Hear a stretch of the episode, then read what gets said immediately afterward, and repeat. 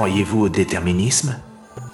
Sans aucun doute, c'est la philosophie positive du XXe siècle.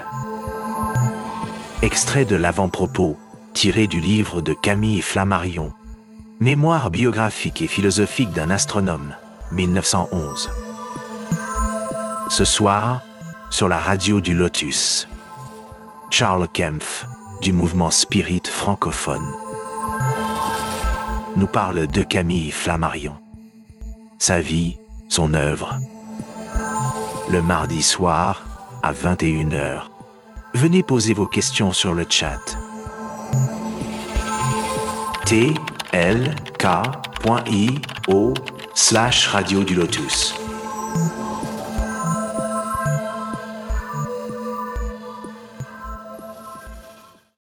Bonsoir, bienvenue sur la radio du Lotus pour notre émission consacrée au spiritisme. Alors, je suis comme euh, presque chaque mardi avec Michael. Bonsoir, Michael. Bonsoir, Caroline, et bonsoir à tous.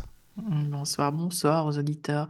Et nous sommes également avec euh, notre ami Daniel. Comment vas-tu? Bah, ça va très très bien. Bonsoir Caroline. Content de vous retrouver tous en tout cas. Merci. Alors, nous rappelons aux auditeurs qu'ils peuvent nous rejoindre à l'instant sur le chat, euh, c'est plus interactif, et poser vos questions directes. Donc, euh, le chat dont voici l'adresse, tlk.io slash radio du lotus, tout attaché, tlk.io slash radio du lotus.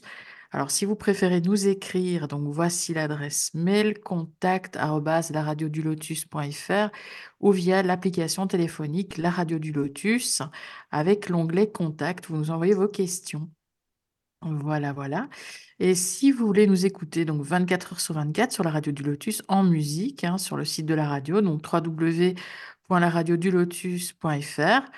Et si vous souhaitez découvrir ou redécouvrir des émissions, euh, eh bien, euh, autant spirituelles que musicales, alors n'hésitez pas à vous abonner, que ce soit sur euh, Deezer, Spotify, podcast.fr ou sur la chaîne YouTube aussi. Et cette semaine, eh bien, nous allons parler euh, de Camille Flammarion avec notre invité Charles Kempf. Bonsoir Charles. Bonsoir Caroline, bonsoir, Bonsoir. Michael. Bonsoir Charles, Bonsoir. bienvenue. Bonsoir Charles. Bonsoir à tous Bonsoir, et merci encore une fois de, pour cette invitation. Il, il y a trois, euh, trois personnes qui étaient, qu'on considère vraiment comme des continuateurs d'Alan Kardec. Il y en a eu beaucoup, il y en a eu d'autres aussi, bien sûr, mais c'est quand même les trois les plus connus euh, hein, qui ont le, plus œuvré pour euh, la diffusion du spiritisme. Hein, donc, on a Léon Denis, on a Gabriel Delanne et on a Camille Flammarion. Alors, Léon Denis et Gabriel Delanne, on en a déjà parlé hein, dans Oui. des émissions antérieures. Et puis aujourd'hui, ben, on va parler ben, de- de- du troisième, hein, donc, qui est Camille Flammarion. Mhm. Donc, euh, ben, un petit peu sur sa naissance, il s'appelait Nicolas Camille Flammarion. hein. Il est né le 6 février 1842, hein, donc euh, dans une ville qui s'appelle Montigny-le-Roi, et c'est une ville qui est en Haute-Marne, près de Langres. Alors, ce qui est, intéressant, première petite anecdote intéressante, c'est Montigny-le-Roi, c'est euh, dans la vallée de la Meuse. Hein, c'est tout près d'ailleurs de la, source de la Meuse, hein, c'est tout au début de cette vallée. Et donc, c'est environ 50 km en amont de Domrémy hein, et Ah, 40 d'accord. km en amont de Fougue. Domrémy Ah, est connu pour avoir pour être la ville de naissance de Jeanne d'Arc, ouais. et Fougue qui est connu pour être euh, la ville de naissance de Léon Denis. Hein, donc, euh, c'était un peu ouais. des locaux, quoi. hein. Ouais. Voilà. Son père, ben, il s'appelait Étienne Jules Flammarion, il était fermier, agriculteur, hein, et sa mère, euh, Françoise Laumont, elle tenait un petit magasin de, de, de draperie, euh, d'articles de, de, mercerie. Voilà. C'était le fils le plus âgé, hein, euh, l'aîné, il avait euh, un frère et deux sœurs, qui étaient donc plus jeunes que lui. Et parmi ses frères, ben, son frère, il s'appelait Ernest. Et Ernest Flammarion, il est bien connu, d'ailleurs encore aujourd'hui, puisque c'est le, le fondateur euh, de la librairie Flammarion. Oui. hein, qui, qui existe toujours aujourd'hui. hein, et, et donc, euh, c'est marrant hein, que- qu'il y ait deux personnes comme ça, euh, extrêmement célèbres, qui sont nées dans une famille aussi discrète, d'agriculteurs, dans un village perdu de perdus, et qui ont eu les deux des carrières aussi brillantes. Et, une des sœurs aussi, elle a eu une belle carrière dans sa vie.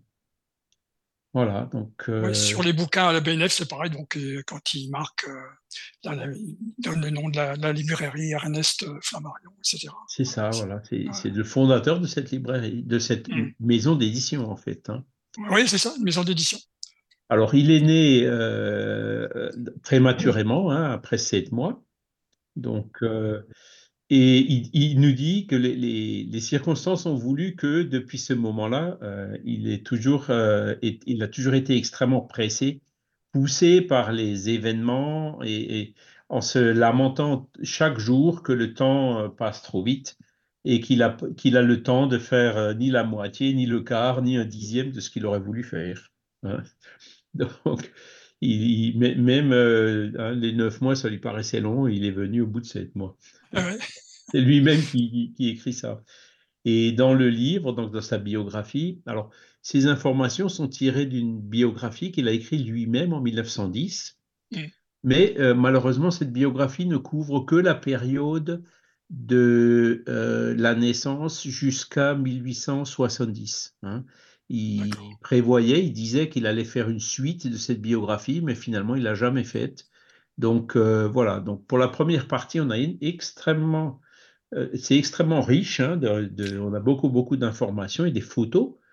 hein. Par exemple, il, il publie une photo de la maison où il est né, euh, à Montigny-le-Roi. Je ne sais pas si elle existe toujours, mais enfin bon, en 1910, euh, euh, elle elle existait encore. Une maison très simple, au milieu de la campagne, euh, au, au- Haute-Marne, hein, Haute-Patate, comme on dit par ici. Ouais. Et donc, euh, voilà. Et donc, euh, depuis tout petit, hein, il s'est toujours intéressé à l'étude, euh, les recherches, euh, et il n'avait pas d'objectif matériel. hein. C'était vraiment apprendre à apprendre, le développement intellectuel, quoi, le plaisir de savoir.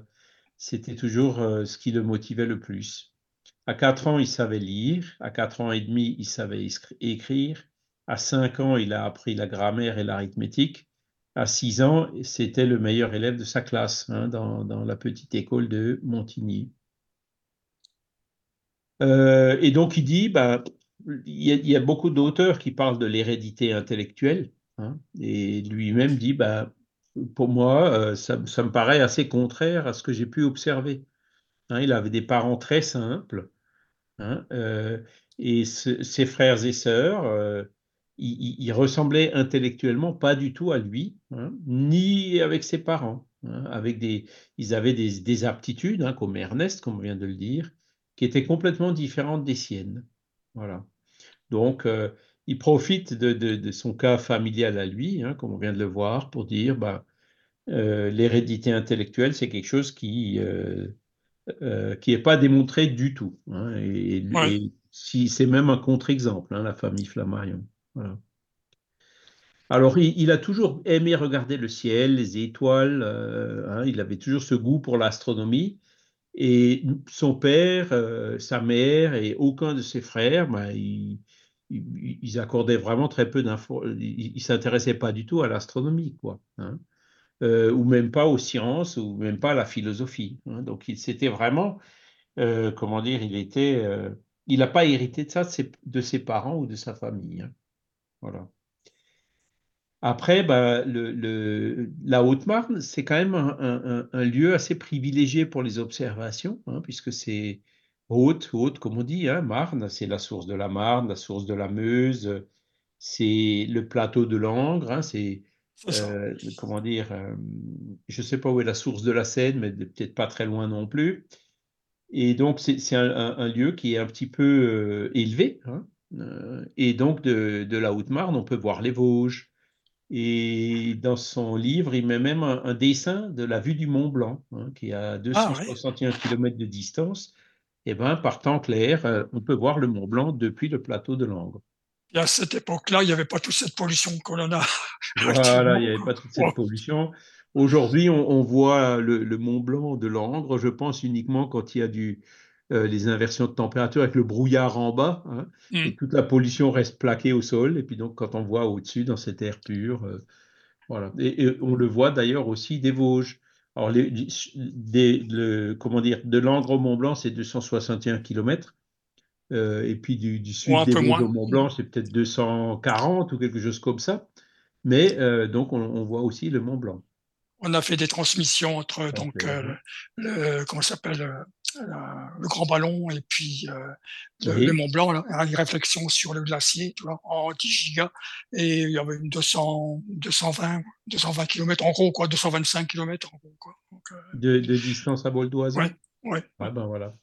Et donc, donc c'est ça aussi qui lui a donné goût pour observer la nature, observer l'astronomie. Enfin, hein, le, le- le- l'endroit où il est né l'a aidé en fait euh, à développer ce penchant pour l'astronomie. D'accord? On continue, donc euh, il a pu voir aussi, bah, il y a eu une éclipse solaire euh, annulaire hein, le 9 octobre 1847 et une autre éclipse de 60% le 28 juillet 1851. Donc il a pu les voir quand il était petit. hein. Je répète, il est en 42, donc il avait euh, 5 ans et puis euh, euh, 9 ans hein, quand ces éclipses ont eu lieu. Voilà. Alors ses parents l'ont éduqué de façon euh, assez solide, hein, surtout euh, alors l'instruction, mais surtout l'éducation, le respect des parents, l'obéissance, le sens du devoir, l'honnêteté absolue dans les plus petites choses. Donc euh, tout ça, c'était des, principes euh, qu'il a reçus très jeune, euh, surtout de, sa mère. Son père, bah, il était sceptique au niveau des religions. hein. Par contre, sa mère, elle était très, très catholique. hein. Voilà. Et donc, c'est ça qui fait que Camille, bah, il a été enfant de cœur. hein. À partir de 5 ans, il a appris le latin et il chantait à l'église de Montigny-le-Roi. Euh, on a tous ces détails hein, parce que bah, c'est lui qui a écrit ses mémoires. hein, donc, euh, bah, c'est ça. c'est dommage que Léon Denis, Gabriel Delanne et Kardec, ils n'aient pas fait la même chose. hein. Euh, mais là, sur Flammarion, on a vraiment, grâce à lui, donc plein, plein, plein de détails. Et on voit très vrai, bien comment il a évolué, comment les choses se sont engrainées, mises en place pour qu'il puisse, pour qu'il fasse la carrière qu'il a faite, comme on, on va le voir tout au long de, Ouais, ouais. de cet exposé. Euh, donc, euh, l'école primaire, c'était à Montigny. Et à 7 ans, il posait déjà des questions sur des thèmes philosophiques, la mort. Il était convaincu que la mort n'existe pas. Il avait aussi un profond sentiment de justice. hein. Et par exemple, ben, les, comment dire, les, punitions, les corrections physiques qui étaient appliquées euh, aux élèves ou aux enfants, il avait horreur de ça. hein. C'était vraiment... euh, il, souffrait de voir ces choses-là quand il était petit parce que ça ne correspondait pas du tout avec, euh, avec euh, son, idéal. Quoi. Voilà. Il passait ses vacances avec les grands-parents. Et donc, ses grands-parents habitaient aussi des petits villages comme lui. hein. Et donc, ben, le, grand-père l'emmenait visiter la nature, chercher des fossiles. Il y en a beaucoup dans le coin là-bas, des plantes, observer les oiseaux. euh, voilà. hein. Et donc, euh, là aussi, c'est quelque chose, hein, grâce à ce contact qu'il avait avec, ses grands-parents, euh, donc euh, ce, goût qu'il a eu pour observer euh, la nature. À 11 ans, donc, il est allé dans l'école de la cathédrale de Langres. hein, donc, euh, c'est le, secondaire, euh, qui était sur le, le plateau. hein. Euh, et donc, euh, c'est là où ce plateau, le plateau de Langres, c'est vraiment le lieu d'observation privilégié. hein. C'est de là qu'on voit le Mont Blanc. hein. À Montigny, il y a une colline où il montait, où il pouvait voir euh, pas mal de choses, mais le plateau de Langres, c'est vraiment le, point haut, encore mieux pour observer tout ce qui se passe. hein. Et donc, pardon? Non, non, je dis ça, ça me rappelle euh, Langres. Tu sais, je m'arrêtais à Langres quand on allait à Belfort, là, de, de Rouen ou de Paris à, à Belfort. C'était Langres, euh, le point d'arrêt. Ça me fait penser à chaque fois quand tu dis ça, c'est pour ça. Ouais, ouais. Oui, oui, c'est Ouais, la, la c'est nationale vrai. 19 hein, oui, qui, c'est ça. qui fait de, ça, oui. Mm, de Paris jusqu'à jusqu'à Bâle, en fait. mm. Ouais, c'est ça. Mm. Et qui passe effectivement à Langres. Oui, oui. Ouais, ouais. Le, le- la ligne, euh, euh, comment dire, de, de, de, de train, elle passe aussi à Langres. hein. Ouais, ouais. Donc, euh, c'est vrai, c'est sur le chemin entre, entre l'Est, euh, le- enfin, pas Strasbourg. Strasbourg, il passe un peu plus haut. hein. C'est ça. Hein, il passe plutôt euh, euh, au niveau de, de Reims, quoi. Ah oui, Mais, euh, oui, oui. nous, on passe, on, on passe par Langres. Mais hein, pour vous, ouais, c'est ça. Tous ces endroits qu'on connaît bien, Oui. ben, parce que c'est sur la route, quoi. Mm, voilà. Voilà, donc il, il a pu voir par exemple la comète de 1853, hein, des, des remparts de Langres, puis donc euh, tout ça, ben, chaque fois, il, comme il faisait des dessins, il dessinait aussi, c'était une, une des qualités qu'il avait, ben, il a fait des, les, les dessins de, de, de ses observations, quoi. Voilà. Il y en a sur le bouquin. Donc, euh, Oui, oui, le, le sa biographie, ses mémoires, c'est plein de dessins. Hein, il y a un dessin de lui avec son grand-père, il y a un dessin du Mont Blanc vu de Langres, il y a le dessin de la comète de 1853 vu du haut des remparts de Langres. euh, Ah voilà. ouais, ah, c'est bien. Ah ouais. Il y a plein d'illustrations et il y a aussi des photos de lui à différents âges. Mm. Voilà. Alors en 1853, ben, ses parents, ils ont eu, ils ont dû faire. euh, il y a eu une ruine financière en fait. hein. Euh, et il y a eu aussi, ils étaient malades du choléra. Ils sont, ils sont pas décédés, mais presque. Et donc, euh, à cause de tous ces problèmes, ben, ils sont allés à Paris pour tenter de refaire leur vie hein, euh, en 1855. Et donc, le petit Camille, ben, il était, euh, 1855, il avait 13 ans. hein. il, est resté donc interne dans ce collège euh, catholique hein, de la cathédrale de Langres. Et donc, c'est là où il a reçu une éducation religieuse et, et ça a vraiment tiraillé, ça l'a tiraillé, quoi. hein. Et il dit que tant que l'enfant il raisonne pas, le fait d'avoir euh, une éducation catholique, ça fait ça fait pas de mal, quoi, hein, parce qu'il y a la partie morale qui finit quand même par Ouais. rester. Bien sûr. Par contre, il dit c'est c'est toujours lamentable d'affirmer comme étant démontré des choses qui ne le sont pas. hein. Donc, quand l'enfant commence à réfléchir et qu'il commence à poser des questions, c'est là où, en général, ben, cette approche dogmatique euh, religieuse euh, ne leur convient plus. hein. Je pense que plusieurs là où ça par ça. Hein. Et justement, à cet âge-là, quoi, à l'âge de l'adolescence, on commence à poser des questions et il n'y a pas de réponse ou pas de réponse claire, non. C'est comme ça parce que c'est écrit, tu dois le croire, même si tu ne le comprends pas. Mais en tant qu'adolescent, ça ne marche pas bien. hein. Voilà. Et, donc, euh, ben, à cet âge-là, souvent, ben, toutes les croyances, euh, l'éducation religieuse qu'il a eue de, de sa mère, hein, qui était très pieuse, ben, il il y y a comme un, espèce d'édifice qui s'écroule, hein. Et donc, il est passé par cette phase. Voilà. Et, il a dit, heureusement que mes parents étant allés à Paris, euh, j'ai pu les rejoindre à Paris et j'ai pas continué cette éducation dans ce collège religieux parce que il, il aurait vraiment pas été à l'aise du tout. D'accord? Voilà. Et donc, euh, voilà, euh, il, s'est plutôt tourné vers le spiritualisme, hein, qui est antérieur au, christianisme, hein, d'ailleurs, euh, mais sans, comment dire, ben, tout- toutes ces, tous ces dogmes, la culpabilité d'Adam, le péché originel, la rédemption, la chute, enfin bref, la virginité de Marie et, et j'en passe, quoi. Voilà. Et donc, il était plus en disant, ben, il n'est pas devenu athée pour autant, hein, euh, il est resté spiritualiste, d'accord? Hein, parce qu'il disait, il y a- un esprit dans la nature, dans les lois du cosmos, dans l'eau, Oui. dans les animaux, Il, a- les il était, plantes. oui, voilà, quand même Et toujours. il dit que euh, c'est évident, quoi. hmm, Donc, D'accord. donc ça, c'est un des traits fondamentaux de Flammarion. Il était fondamentalement, profondément spiritualiste et en Dieu, quoi. Et, c'est justement là où, euh, ben, pour des scientifiques, c'est rare. Il n'y en a pas beaucoup. hein. Ben, alors que lui, c'était un scientifique spiritualiste et euh, déiste, quoi, qui croyait en Dieu. Voilà. hein. et puis donc euh, les principes de justice et de, spiritualisme hein, de Confucius, Platon, Marc Aurèle, etc. Tout ça, c'est déjà des, choses qu'il, étudiait donc, euh, à, cet âge de 13 ans, quoi, 14 ans. Hein. voilà. Voilà. Alors, il n'était pas, à cause de ce malaise, entre guillemets, c'était pas le meilleur élève de sa classe comme dans l'école primaire. Hein.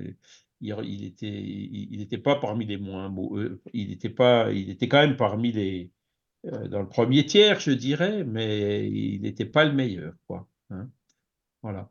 Et c'est donc là, euh, en 1855, donc ses parents sont allés à Paris. En 1856, ils ont fait venir leurs enfants à Paris. Et donc, euh, Camille euh, a pris le train hein, à Chaumont pour aller à Paris bah, le 4 septembre 1856. Hein. Et ses parents habitaient dans un petit appartement boulevard des Italiens, numéro 17. Vous voyez comme c'est précis, hein, tous les... Oui, oui, effectivement. Voilà, on, sait tout. Et alors, euh, dans, dans, dans, la salle d'études de l'école de Montigny, il y avait un plan de Paris au mur. Et donc, il était allé le voir, ce plan. Il l'avait étudié, euh, il avait tout regardé euh, la, semaine avant de voyager. Hein. Euh, d'abord pour voir dans, quel quartier ses parents habitaient, ensuite pour connaître toute la, ville. Quoi, hein. Et donc, bah, quand il est arrivé là-bas, il, arrivait à s'orienter, il n'avait pas besoin de, demander à personne. Il, trouvait son chemin uniquement en, ayant observé le plan. Quoi, hein. Parce que, bon, c'est pas là aussi, c'est pas tout le monde. Hein. Les provinciaux, quand ils vont à Paris, ils ont en général peur de se perdre. Hein. Aujourd'hui, un peu moins, hein, puisqu'on a les GPS et tout. Mais euh, à l'époque, euh, les, choses n'étaient pas aussi bien euh, signalées qu'aujourd'hui, indiquées qu'aujourd'hui. Alors que lui, non. Donc, 1856, donc il avait 14 ans. Ben, il, au point que, hein, il, se trouvait dans Paris, au point que le lendemain de son arrivée à Paris, il a demandé à sa mère euh, l'autorisation de partir avec euh, son frère et, sa sœur hein, pour aller à Notre-Dame, hein, aller après au Jardin des Plantes, où ils, auraient, où ils prendraient leur petit sandwich, leur, déjeuner, et ensuite ils reviendraient en passant par la, Bastille et les boulevards pour arriver de nouveau rue des Italiens. Son petit euh, circuit touristique, quoi. Voilà, c'est lui, hein, il arrive à Paris un jour, le lendemain, il fait déjà le guide touristique. Il était là-bas depuis un peu plus longtemps que lui. Hein. Donc ça montre en fait qu'il hein, cette, euh, cette euh, la capacité qu'il avait, quoi, la mémoire, l'observation, et puis bon, en fait, il était certainement, il, avait déjà connu Paris dans une vie précédente. C'est voilà. Hein, le studieux qui, voilà, qui, qui, était absolument pas perdu dans Paris. Alors, euh, euh, évidemment, cette période, hein, euh, comme il est arrivé, il n'y avait pas d'école et il n'y avait pas de travail encore, hein, donc il en profitait un maximum pour tout visiter. Et entre autres visites, il a visité le musée du Luxembourg, qui était dans le palais et il a vu euh, le jardin du Luxembourg. Et on sait que dans le prolongement du jardin du Luxembourg, tout au bout, hein, en allant vers le sud, eh ben, il y a l'observatoire. Mm. Hein. Donc il était euh, devant le portail de l'observatoire euh, et c'était comme un espèce de château mystérieux qui, qui, qui, qui, lui avait donné les frissons. Quoi, hein. Donc comme s'il pressentait qu'il allait avoir une partie de sa vie dans, dans cet endroit-là. Hein, puis c'était pour un, un, un, un, gars de, un jeune de province hein, qui venait de Montigny-le-Roi de Langres, ah dans Paris, le Luxembourg, l'Observatoire, c'était ces, ces, lieux qui étaient euh, absolument fameux, quoi, hein, et, et, qui découvraient, quoi. Le palais du, du Luxembourg, c'est là où il y a le Sénat, non, c'est ça? euh, c'est ça, le palais du Luxembourg, aujourd'hui, elle le mais ben, à l'époque, il y avait un non, bien sûr, apparemment. Hein, bah il y avait un musée. Bon, il y a toujours, il y a toujours un musée de toute façon, je pense. Hein. Oui, je pense, oui, oui, effectivement. mais bon, le Sénat, le, jardin aussi. Prend aussi un peu de place, quoi. Mm. Voilà. Et donc, euh, ben, c'est 15 jours en fait de vacances et de promenade dans Paris. Hein. Et c'est là où les parents, ben, ils disent, bon, ben, maintenant, voilà, c'est l'âge d'aller euh, au lycée. Hein. Euh, et donc, euh, ils l'ont envoyé dans une école à Saint-Roch. Et c'était aussi une école catholique, un lycée catholique, hein, où il a reçu le, même genre d'enseignement qu'à Langres. Hein. Et donc, il devait y continuer ses études à partir de la troisième année, donc la suite de Langres. Euh, et euh, bon, était demi-pensionnaire, hein, c'est-à-dire qu'il mangeait sur place, vous voyez, tous les détails qu'on a. Euh, par contre, ça lui plaisait pas du tout parce que le niveau de l'enseignement était loin de ce qu'il attendait. Et donc, au bout de la troisième semaine, ben, il n'en pouvait plus. Il a dit, ben, je m'ennuie, je ne veux pas rester là, etc. Hein. bon, il, il apprenait pas grand-chose en fait. Et ben voilà, sauf que la situation était quand même un peu compliquée. Ses parents, ils avaient une ruine financière, ils étaient encore en train de payer des dettes. Hein. Il faut vivre, euh, que faire, euh, etc. Hein. Donc, comme il avait un peu le don du dessin, euh, ils ont trouvé, en fait, ils l'ont placé comme apprenti dans un atelier de gravure hein, et où il serait euh, donc euh, nourri et logé. D'accord? Et donc, ben, c'est là où il a commencé en fait à travailler. Donc, vous voyez, en 1856, c'est euh, à 14 ans, il a commencé à travailler. Donc, voilà, sans, sans, certitude du tout de pouvoir continuer ses études. Et donc, c'était l'hiver 56-57, c'était l'année 57. l'hiver 57-58, hein, apprentissage difficile de la vie, l'alimentation qui était euh, assez parcimonieuse, hein, euh, euh, spartiate, hein, digne des Spartiates, comme il dit. Et puis, ben, une chambre assez misérable dans un petit grenier, voilà. Donc, il a passé l'apprentissage de la vie pendant ces deux années en, travaillant et, dans des, vraiment en se serrant la ceinture, quoi. Voilà. Le travail était dur il y avait peu d'art, mais, aucun idéal. Hein. Et donc, euh, pareil, ce type d'existence, ça ne le satisfaisait absolument pas. Quoi. Il n'avait pas trop de choix, mais euh, c'est comme ça qu'il a commencé euh, dans la vie. Quoi. Alors, heureusement, à l'époque, il y avait déjà des, cours qui étaient gratuits hein, du soir, qui étaient organisés à Paris un endroit qui s'appelle l'Association Polytechnique. Et donc, euh, il a commencé à aller après le travail à ses cours. Et là, par contre, euh, c'était, euh, il trouvait les cours beaucoup plus intéressants. Donc, c'était un niveau qui lui convenait beaucoup mieux que ce qu'il avait eu au, lycée de Saint-Roch. D'accord? Et donc, il, il, est, tous les soirs, il est, il est allé suivre ses études et il a réussi à progresser pas mal, à apprendre pas mal de choses. Mais bon, le prix à payer, c'est que ben, il se couchait à minuit, il se levait très tôt le matin. Hein. Euh, il profitait du clair de lune pour écrire parce qu'il n'avait pas d'argent pour se payer une bougie. Enfin bref, voilà comment il a commencé. Hein. Et c'est assez intéressant que de voir que tous ces missionnaires comme ça, comme lui, eh ben, ils, commencent dans la vie de façon difficile. Hein. C'est un petit peu très commun. C'est ça qui fortifie en fait leur caractère. Et, lui-même, il le dit. Hein. Euh, il disait, c'est une joie énorme de pouvoir travailler en accord avec ses goûts, apprendre, résoudre des problèmes, comprendre les mathématiques, euh, euh, arriver à réaliser les, travaux, être le, le, meilleur de sa classe. Hein. Et il dit, non, la, pauvreté, même la misère, n'empêche pas le bonheur. Donc, il trouvait son bonheur, pas dans le travail, mais dans, pas dans, le, euh, dans la gravure, mais euh, dans, dans, ce travail euh, à cette association polytechnique, dans son apprentissage. Quoi. Et il dit qu'on n'a pas le temps de penser à la misère, hein, et, et, on se rend compte qu'en fait, il faut très peu pour vivre. Hein. et, et, même dans, un, dans, une chambre misérable, quand on est vraiment fatigué, on dort super bien. Mmh. C'est ce qu'il dit. Voilà. Alors, il a fait de, il y avait aussi euh, des, cours de dessin, l'école de Saint-Roch, qu'il avait suivi. Hein, euh, donc, il était quand même partiellement retourné à l'école de Saint-Roch pour suivre les, cours euh, qui le motivaient quand même.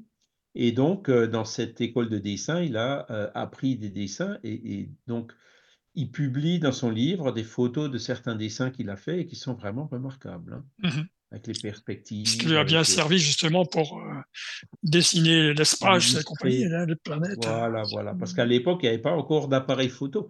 L'adaptation des appareils photo au télescope, c'est venu, c'est lui-même d'ailleurs qui a, qui, a parti- qui a participé à, à les installer, hein, parce que mise au point. ah ouais. ils, ils observaient et puis ils dessinaient ce qu'ils avaient vu. hein. C'était tout Ouais, du dessin. Voilà. Et donc, il a fait beaucoup de progrès dans euh, le dessin. Vous voyez, en 1800, on est en 1857, là, 1858, euh, le livre des esprits avait déjà été publié, hein, ouais. hein, pour, pour se situer à peu près. quoi. Oui, voilà pour qu'on pourrait. Voilà. Et donc, en 1858, il a commencé à, su- à- à assister à des conférences sur l'astronomie hein, qui ont été données par euh, un, un- un ab- l'abbé Moignot, hein, euh, toujours dans cette association d'apprentis. à 16 ans, euh, ben, il a été nommé président euh, d'une académie de la jeunesse qui venait d'être créée. hein, et il y a fait un discours d'ouverture sur le thème Les merveilles de la nature. 16 ans. C'est ce que j'allais dire à 16 ans. hein, c'est parcours jeune, du soir. Il même. travaillait encore dans son atelier de gravure. hein. Ah oui. Donc c'est là où on voit la, la, la capacité, quoi. C'était Ouais, ouais. vraiment euh, quelqu'un de, de- de hors du commun. Voilà. Et donc l'astronomie, bien sûr, ça l'intéressait, mais aussi l'histoire naturelle, la géologie. Et en 1857, il a écrit un, essai de 500 pages manuscrites, illustré avec 150 dessins, qui était intitulé euh, Cosmogonie universelle, étude du monde primitif, histoire physique du globe depuis les premiers temps de sa formation jusqu'au royaume de la race humaine.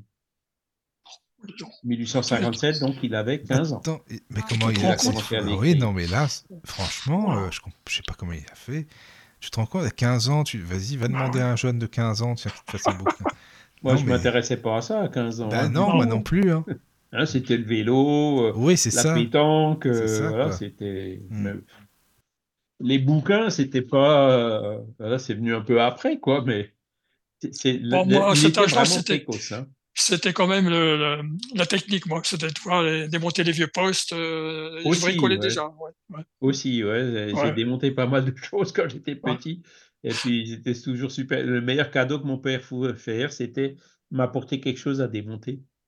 Ah Et oui, puis ah oui, appuyer oui. derrière euh, les, les, les vis et puis les, les métaux, etc. Quoi. J'ai eu mon premier fer à souder à, à l'âge de 12 ans, tu vois. Donc, euh.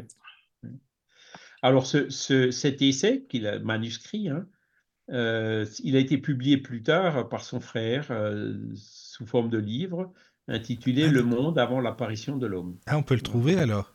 On peut- Oui, oui. ben, alors, on peut le trouver euh, chez les bouquinistes. Hein, je sais pas Ah oui, si- oui, oui. Je pense pas que ce D'accord. soit réédité. Oui. Et euh, on doit pouvoir le trouver à la Bibliothèque nationale de France. Alors, la Bibliothèque France, nationale ouais. de France, ça m'a énormément servi, hein, notamment pour ces livres, parce que ils, ils les ont, ils les ont tous, déjà, pour commencer. Et il y en a beaucoup, hein, un, bon tiers, si pas une moitié, qui sont déjà digitalisés. ouais, d'accord. Ah oui. Voilà. Donc, on peut y avoir. euh, on peut, même, même si on ne les trouve plus, hein, euh, on, on y a accès à la Bibliothèque nationale de France. Mais là, donc, tu disais, c'est manuscrit, par contre, là, même sur la BNF, c'est manuscrit ou Alors, non, ce manuscrit, Non. je ne sais pas s'il est à la BNF. Il- Alors, Oui, c'est quelque chose que je n'ai pas fait encore, c'est d'aller à. Juvisy. Parce Bah, c'est bon à savoir. Il y a un musée, Camille Flammarion, un musée de Mm. l'astronomie. hein, et donc, euh, il y a des archives aussi hein, qui font partie des Mm. archives de l'Essonne. Et j'irais bien, euh, il faut que j'y aille. Il faut que j'aille vraiment visiter. Sur place, là-bas, quoi. Donc, euh, Voilà, et éventuellement, ce manuscrit, il y est peut-être. hein, je- Ouais, ouais. J'espère qu'il a été conservé. Mais son dada, c'était quand même l'astronomie, hein, plus que la Hmm. géologie. hein. Et donc, euh, dans la société dont il était président, il donnait tous les trimestres des réunions, un discours, qui, qui, qui- qui- donc il faisait chaque fois un thème sur l'astronomie. Voilà. Alors en mai 1858, hein, euh, l'excès de travail euh, intellectuel sommé à l'excès de travail physique dans, son atelier de gravure, hein, euh, les privations qui passaient et peut-être ben, une crise de croissance, hein, eh ben, il est tombé malade et il était alité. Et donc à Saint-Roch, ils avaient quand même un médecin, il y avait quand même une, petite assistance médicale.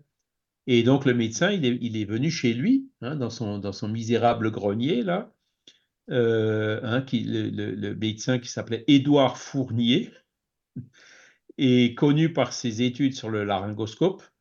Et donc, ah. il est venu pour, euh, pour l'aider, pour le soigner. Hein.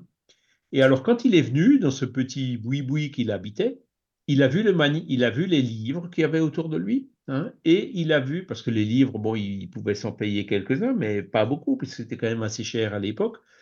Et il a vu ce manuscrit, il a commencé à le feuilleter, il a dit, mais c'est incroyable, euh, j'en crois pas mes yeux, hein, le médecin. Donc, vous voyez, la maladie euh, euh, providentielle, hein, le médecin qui vient, qui découvre le génie qui est là. Hein. résultat, quelques temps plus tard, il est revenu avec un grand sourire et lui a dit, dit, écoute, ça va pas du tout, tu peux pas rester dans un atelier de gravure. Hein, euh, et tu, es prêt pour euh, passer le bac, hein, le, baccalauréat à l'époque. Hein.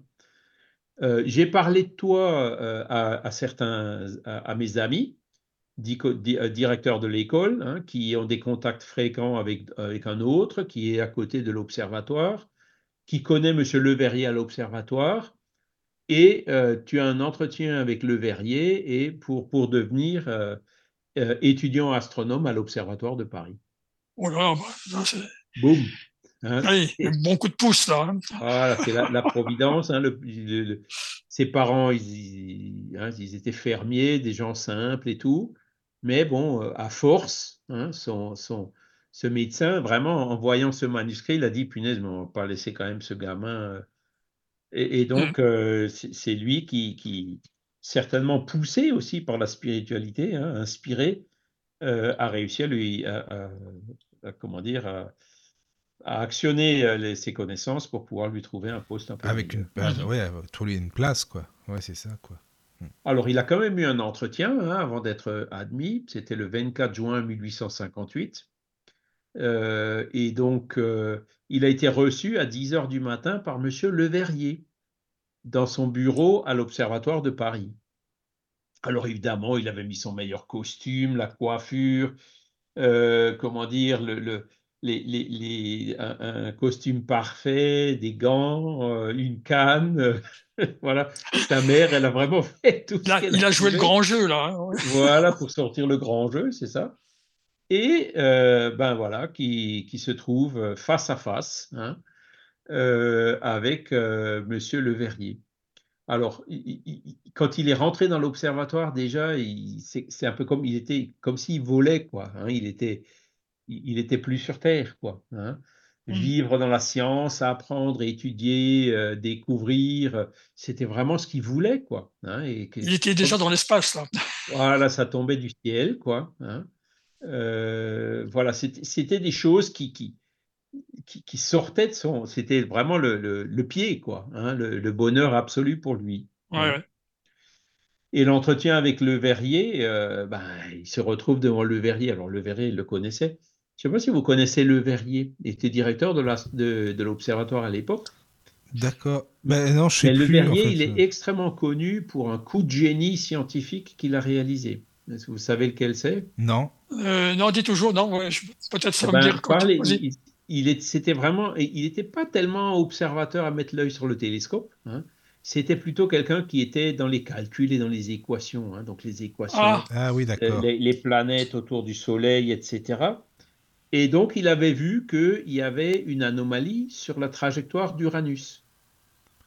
D'accord. Hein? et donc par le calcul, en voyant cette anomalie, l'écart entre ce que donne le calcul et ce, que, ce, que, ce qui était observé, il a déduit que cette anomalie, elle est probablement due à la présence d'une autre planète qui n'a pas ah, encore été observée et qui devrait se situer à peu près à tel endroit. Ouais. Et donc ça, c'était vraiment le coup de génie parce que les mecs, dès qu'ils ont mis le télescope là-bas, paf, ah bah oui, regardez, il y a une planète. Ah oui, ils ont vu qu'il y avait. Ouais, ouais. D'accord. Et cette Ouais, ouais. planète, elle s'appelait le Verrier pendant, pendant plusieurs années. Et euh, aujourd'hui, c'est ce qu'on appelle la planète Neptune. D'accord. D'accord. Ah, oui, euh, oui, le oui. Verrier, son coup de génie scientifique, c'est d'avoir découvert la, d'avoir Ah oui, oui, oui. anticipé l'existence de. Neptune Oui, oui. euh, par le calcul, quoi. Et donc, pour, Flam- pour Flammarion, il le savait. Pour lui, c'était, c'était le Graal, quoi. hein. Bah. D'avoir ce bonhomme-là devant lui, euh, bon, il n'est pas tombé à la renverse, mais, mais pas loin. hein. Il- il- il- il- c'est à peine s'il osait le regarder dans les yeux. hein, C'était voilà. hein.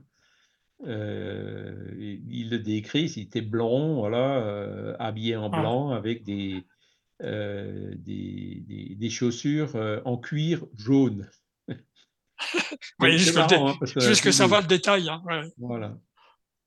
Et donc, euh, il, il lui a passé un entretien, il a appelé un autre gars, tiens, euh, interroge-le en mathématiques, là. Ouh, ah, il n'avait Ah, pas prévu ça du tout. Et donc, euh, l'autre gars, il lui a posé des questions, euh, puis Camille, ben, il a répondu comme il pouvait. Est-ce que tu connais déjà euh, donc, il y a, il y a certaines, euh, do- certains domaines de calcul qu'il ne connaissait pas encore, avec son niveau d'études, évidemment. hein. Bien sûr. pareil, on répète, hein, c'est, euh, c'était en 1957, donc il avait 15, 15 ans, 16 ans, quoi. hein. Attendez voir, je regarde si c'est 57 ou 58. 58, oui, il avait 16 ans. hein. Donc c'était ah, on pouvait admettre, comme il rentrait comme élève, hein, euh, il connaissait déjà plein de choses, mais pas tout. Quoi. Et puis euh, voilà, donc il a été pris, em- employé, donc élèves, étudiants, ils étaient rémunérés, quoi. Et les horaires, c'était pas du tout ceux d'un atelier, quoi. Et, plus de travail manuel euh, à nettoyer, à brosser, à polir, etc. C'était vraiment euh, les études, le calcul, euh, entouré de plein de gens comme Le Verrier ou d'autres qui, étaient géniaux, quoi. hein. Et donc, voilà. À 4 heures, ben, ils, étaient libres. hein. Et donc, euh, il en profitait de, de- de- comme- qu'il était libre un peu plus tôt pour euh, continuer ses études de baccalauréat. Et donc, il a fait un bac en, lettres- en sciences et en lettres. Je ne sais pas, c'est de l'équivalent de S aujourd'hui ou quelque chose comme ça. Ouais. Voilà. Après, ben, il a continué à étudier, s'approf- approfondir dans l'astronomie, euh, voilà, dans, dans son ensemble et puis dans, dans, tout- dans toutes ses branches, quoi, dans toutes ses dérivations. Et alors là-bas, à l'observatoire, il y avait le verrier, donc il faisait que du calcul. Hein, et calcul, par exemple, de réfraction, quand on observait des étoiles pour calculer sa position exacte, hein, parce que les étoiles, on ne les voit pas exactement où elles sont à cause de, parce que les, les- hein, il y a, il y a- il y a la réfraction euh, au niveau de l'atmosphère terrestre hein, qui, qui la fait paraître, surtout quand elle est basse sur l'horizon. Et donc, Ouais. il faisait ce genre de calcul, euh, et notamment pour un, un monsieur qui s'appelait Monsieur Chacornac, hein, qui était, lui, plus euh, dans l'observation. hein. Il travaillait du, de, le, le télescope équatorial de la tour ouest de l'observatoire. Et donc, euh, Camille s'était fait ami avec lui et donc il l'invitait et il pouvait participer aussi de temps en temps aux observations. Ouais, ça, lui, chouette, pour les hein, calculs, c'est bien, mais ce qui l'intéressait, c'était L'observation. d'a- d'aller à la source. Voilà. Ouais. Voilà. Et donc, euh, à partir de là, ses croyances religieuses avaient définitivement basculé. hein. Euh, hein, mais il était euh, vraiment resté dans un spiritualisme pur. hein. Platon, Descartes, Leibniz, Kant, donc tous les grands philosophes qu'il avait étudiés qui parlaient de spiritualisme. Et c'était la croyance qui suivait, il avait coupé pas mal par rapport au catholicisme.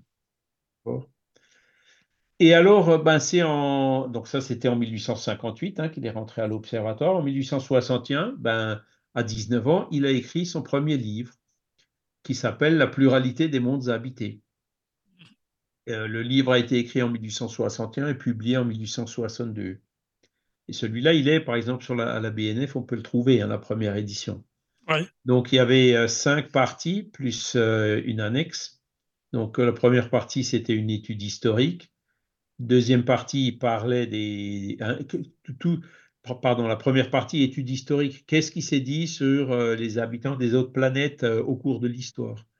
Donc, déjà, pour faire ça, il faut, faut avoir une bonne culture historique et connaître. Oui, hein, oui, hein, oui, ça s'improvise pas. Après, ben, les mondes planétaires, donc il commençait déjà à connaître un peu mieux euh, les différentes planètes du système solaire. Après, ben, il parlait de la physiologie des êtres vivants. hein. Le livre troisième. Le livre quatrième, ben, c'est les cieux. hein. On a le système solaire, mais il y a aussi euh, plein de, de, de, de- Alors, je ne sais pas si à l'époque, il connaissait déjà des galaxies, mais il y avait plein de systèmes solaires qui étaient voisins. hein Hum, voisin, ouais. l'humanité dans l'univers, donc l'historique de l'apparition de l'humanité, de la vie et tout. Mm. Et euh, en appendix, il avait écrit la pluralité des mondes devant le ou face au dogme chrétien. Ah, ouais, ouais. Donc, il- hein, c'est vraiment avec son, son approche scientifique. Voilà. Ça doit être Alors, ce intéressant livre- comme livre. Ça- Pardon? ça, doit être vraiment intéressant comme livre. Alors là, euh, Mm. Oui, ça- oui, oui. Alors, bon, c'est, c'est- ça, c'est la première édition de 1862. Mais ce livre-là, il a eu plein de révisions, des compléments et tout. Ah oui, oui, d'accord. Hein, Par la suite, ah oui. La, la dernière révision, elle est beaucoup plus riche. d'accord. Et Mhm. ça, oh, alors ces livres-là, par contre, on en trouve pas mal parce que ce livre, il en fait, il a eu beaucoup de succès. Il s'est vendu à plein euh, d'exemplaires. Et dès le début, hein, il était euh, Ouais, ouais. épuisé assez rapidement parce qu'il n'avait pas de sous pour imprimer un livre. hein. donc, euh, c'est le libraire qui a dit, euh, ben, il a plus ou moins cédé les droits et le, le libraire qui, qui, qui allait lui, comment dire, retenir sur les droits, les coûts d'impression et tout. Mais Bien finalement, sûr. il s'est quand même retrouvé un peu avec quelque chose à la fin parce que c'est- tellement bien vendu que Bien sûr. voilà. ouais. hein. Donc, mais c'était euh, lui en fait son son son idéal, c'était de dire ok, les calculs de Leverrier c'est bien, les observations c'est bien, mais le graal de l'astronomie, l'apothéose de l'astronomie, l'objectif suprême de l'astronomie, c'est d'essayer de, de, bah, de trouver des- la vie sur d'autres planètes ailleurs dans Ouais. l'univers, quoi. Ouais. hein. Faire ses Donc- propres recherches, quoi. Donc, euh, Voilà. Alors ça s'est un peu perdu, et là ça revient un peu avec les exoplanètes. hein. bien sûr. Parce que bon, c'est sûr que sur Mars et sur Jupiter, euh, enfin toutes les, toutes les planètes où on a envoyé des, des robots, on n'a pas la Lune, déjà il n'y a personne qui. hein. Il y a peut-être de la vie, mais pas sous la même forme que nous. hein. Et sur Mars non plus. hein. Voilà. Et donc, le, le- c'était euh, ce livre, en fait, il a eu énormément de succès, mais le sujet, il était tabou hein, euh, à l'époque. Et en Ouais. fait, il a eu, euh, quand le livre a été publié, tous les astronomes de l'époque étaient contre lui, y compris Le Verrier, son Ah, employeur. En hein. plus, ah, ouais. Voilà.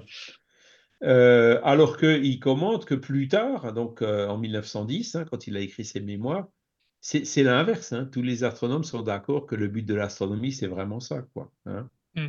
Et donc lui, c'était un peu un- euh, une nouvelle voie qu'il a ouverte, hein, de, de sa caractéristique de scientifique spiritualiste, et ben, de chercher euh, l'esprit, de chercher la vie euh, sur Mm. les autres planètes, de ne pas les voir que comme des, comme des, des masses, un rayonnement, une trajectoire. ça, c'était, c'était, c'est pas ce qui l'intéressait. il voulait aller plus loin. Et résultat, ben, le verrier, euh, tiens, ben, euh, monsieur, je vois que vous voulez pas rester ici, il n'y a rien de plus simple, vous pouvez partir. Donc, il a été viré du jour au lendemain ouais, de l'observatoire euh, à cause de ce livre qu'il a écrit. Le verrier, en fait, c'était euh, un, un génie, mais humainement, c'était, comment, comment on appelle ça? Abominable. hein, Il était vraiment Oui, oui, bah déjà. euh, égocentrique, égo- oui, voilà, Ouais, c'est ça, pour voilà. le virer comme injuste ça. avec euh, tous ses, ses subordonnés, Ah oui, euh, exigeant, euh, Hmm. colérique, enfin voilà. euh, bon, Oui, mais peut-être parce qu'il s'est dit que. Flammarion, il pourrait être meilleur que lui. Ça se trouve, il s'est dit merde, je, je me suis dit, euh, mis avec quelqu'un, ça- on sait jamais, hein, peut-être aussi. hein. Ben ouais, donc, Ah, va savoir. oui, Lui, il s'intéressait pas du tout à ça. Et le fait Voilà, que, c'est ça. que Camille écrive là-dessus, euh, c'était un ben, concurrent, il- quoi. Il, a peut-être pris comme, euh, tiens, il essaie de me doubler par la Oui, oui, c'est ça se peut. Ouais, évidemment, ouais, oui, ouais, oui. ouais. Voilà. Alors, autant il avait, euh, et ça c'était une chance en fait, le fait que Le Verrier soit une teigne, parce qu'en fait, tous les ennemis de Le Verrier sont devenus les amis de Flammarion. Ah, Et comme il le connaissait, hein, euh, Flammarion, c'est, il le dit, hein, je, suis- je suis un des rares qui, est- qui est passé quatre ans là-bas. hein. Euh, les autres, en général, ils étaient virés beaucoup plus vite. ah, Eh ben, d'accord. il a dit, bah oui. Hep, viens là, viens, on te trouve un truc. Et donc, ils l'ont immédiatement recasé dans, dans ce qu'on appelle le bureau des longitudes, hein, Mm. euh, où donc, ben, il, voilà, il, il a retrouvé, un- après être viré de l'observatoire, il a retrouvé un boulot euh, pratiquement dans la foulée, hein, parce que ben, il était déjà connu de ce qu'il avait fait à l'observatoire, de ce livre, euh, voilà. hein. Et alors, ben, c'est euh, en novembre 1861, donc je le lis, hein, j'ai vu euh, dans les galeries de l'Odéon un livre intitulé Le livre des esprits d'Alan Kardec. Ouais, ouais. Boum Hein. Par hasard, hein, encore une fois. Euh, dans lequel la vie future et d'autres mondes euh, sont censés, enfin, sont décrits hein, par des esprits qui les connaissent. Donc c'était vraiment quelque chose qui allait tout à fait dans le sens qu'ils cherchaient. Oui, oui. Voilà. Après avoir feuilleté le livre, non sans étonnement, je l'ai acheté et je l'ai lu avidement. Voilà. Et euh, comme je souhaitais comprendre les faits présentés, hein, la médiumnité, les tables tournantes, etc., Mhm. je suis entré immédiatement en contact avec l'auteur et j'ai pu assister à toutes les sessions de la Société Spirit de laquelle il était président. Ouais. Donc, vous voyez, c'est en novembre 1861. Il a lu le livre des esprits. euh, il est allé euh, rencontrer Kardec et Kardec euh, l'a admis comme membre de la Société parisienne des études spirites. Et il a fréquenté assidûment ces réunions pendant plusieurs années, hein, à partir de 1861. Donc, en 1861, il avait 19 ans. hein, et Kardec, ben, il- en, en novembre, ben, il avait déjà publié son deuxième livre, qui était le livre des médiums. hein, la révision du livre des esprits, qui ouais, était en ouais. 1960, hein, avec 1019 questions-réponses, et le livre des médiums, donc en 1861. Voilà. Et donc là, il est allé, effectivement, euh, il a pu voir les médiums écrire. hein. Euh, il a, il a euh, connu d'autres médiums qui étaient là, donc euh, notamment une médium à effet physique qui s'appelait Mademoiselle Huet. Donc, euh, elle était à l'époque aussi membre de la Société parisienne des études spirites, mais elle faisait aussi des réunions chez elle. Elle avait un salon dans lequel, euh, les salons de Paris, où elle invitait euh, le maximum d'invités. Et donc, pour attirer encore plus d'invités, ben, elle faisait des, des- des séances de table tournante à effet physique, etc. Donc, là-bas, que Flammarion, il a rencontré euh, plein de gens, hein, Monsieur Courtépée, euh, Monsieur de Bonne-Chose, Théophile Gautier, hein, qui a écrit la Théophile Gauthier, oui. Ouais. le roman Spirit, hein, Mm. Arsène Boussaille, Louis de Noiron, Henri Delage. Delage, c'était aussi un, un occultiste euh, maçon, je crois, euh, connu de l'époque, qui a écrit plusieurs livres sur le sujet des tables tournantes avant même Kardec. Kardec hein. Et Oscar Comettan, euh, enfin, Victorien Sardou. hein. Ah oui, ouais, oui. Donc tout ça, c'est des gens qu'il a rencontrés euh, chez Kardec et chez Mademoiselle Huet. Et aussi l'éditeur Didier. Hein, On va revenir sur l'éditeur Didier qui, en fait, c'est avant, euh, Ernest Flammarion, c'est euh, et après la, la- la première édition du, des Mondes Habités, c'était chez Mallet Bachelier. hein. Euh, mais la deuxième, donc euh, pareil, quand Didier a découvert le, le talent du jeune homme, euh, ben, il lui a fait un pont en or. euh, je te publie tous tes bouquins, euh, etc. Bah oui. Voilà.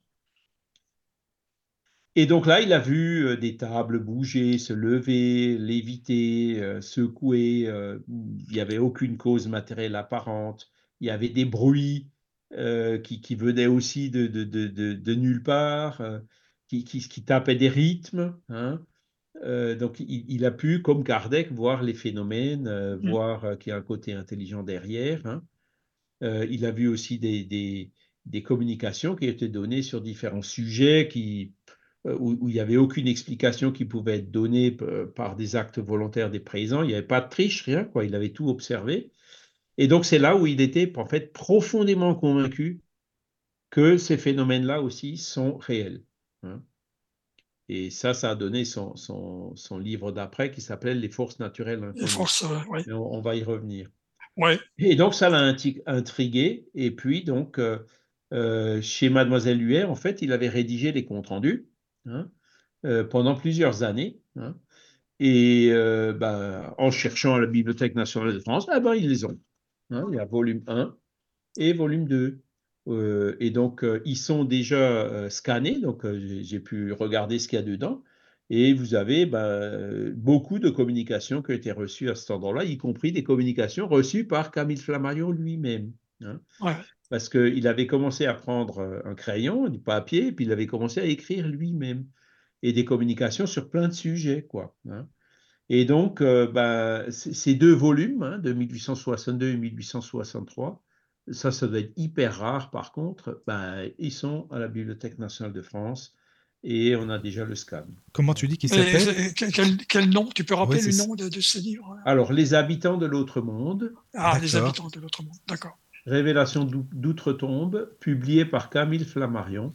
Ah, oui. Et donc, euh, première série, communication dictée par coup frappé et par l'écriture médianimique au salon Ah médium Mademoiselle Huet. Ça, faudrait voir mhm.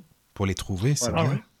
ça, c'était euh, le, volume 1. Donc, euh, il y, a eu une deuxième édition de ce volume, hein, de 1862, rue du Mont-Tabor, numéro 24. Donc, on a, tous les, on a toutes les adresses. Hein. Et le deuxième, ben, c'est le même titre, sauf que c'est euh, le sous-titre deuxième série. Hein, et il a été publié en 1863 et c'était rue Dufaux. Hein. Mademoiselle Huel avait peut-être. Euh, le salon s'appelait le salon de la, de la Madeleine. Voilà. Donc intéressant tout ça. Vous les trouverez euh, sur Gallica hein, sans problème.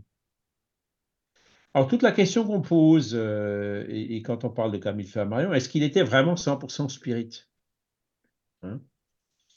Et ah, tout à fait. Ben, alors, je, vais, je vais, on va voir ce qu'il en dit lui-même. Hein. Oui, oui. Il dit cette recherche, comme mes lecteurs le savent, n'a pas encore permis de résoudre le grand problème, hein. mais elle nous amène à admettre l'existence de forces inconnues et de facultés de l'âme qui sont encore inexpliquées. D'accord? Donc, il reconnaît les phénomènes, il reconnaît qu'il y a des forces inconnues, il reconnaît qu'il y a des facultés de l'âme qui sont encore inexpliquées. Alors que Kardec avait déjà expliqué pas mal de choses à son point de vue, suivant le paradigme spirit, dans le livre des esprits.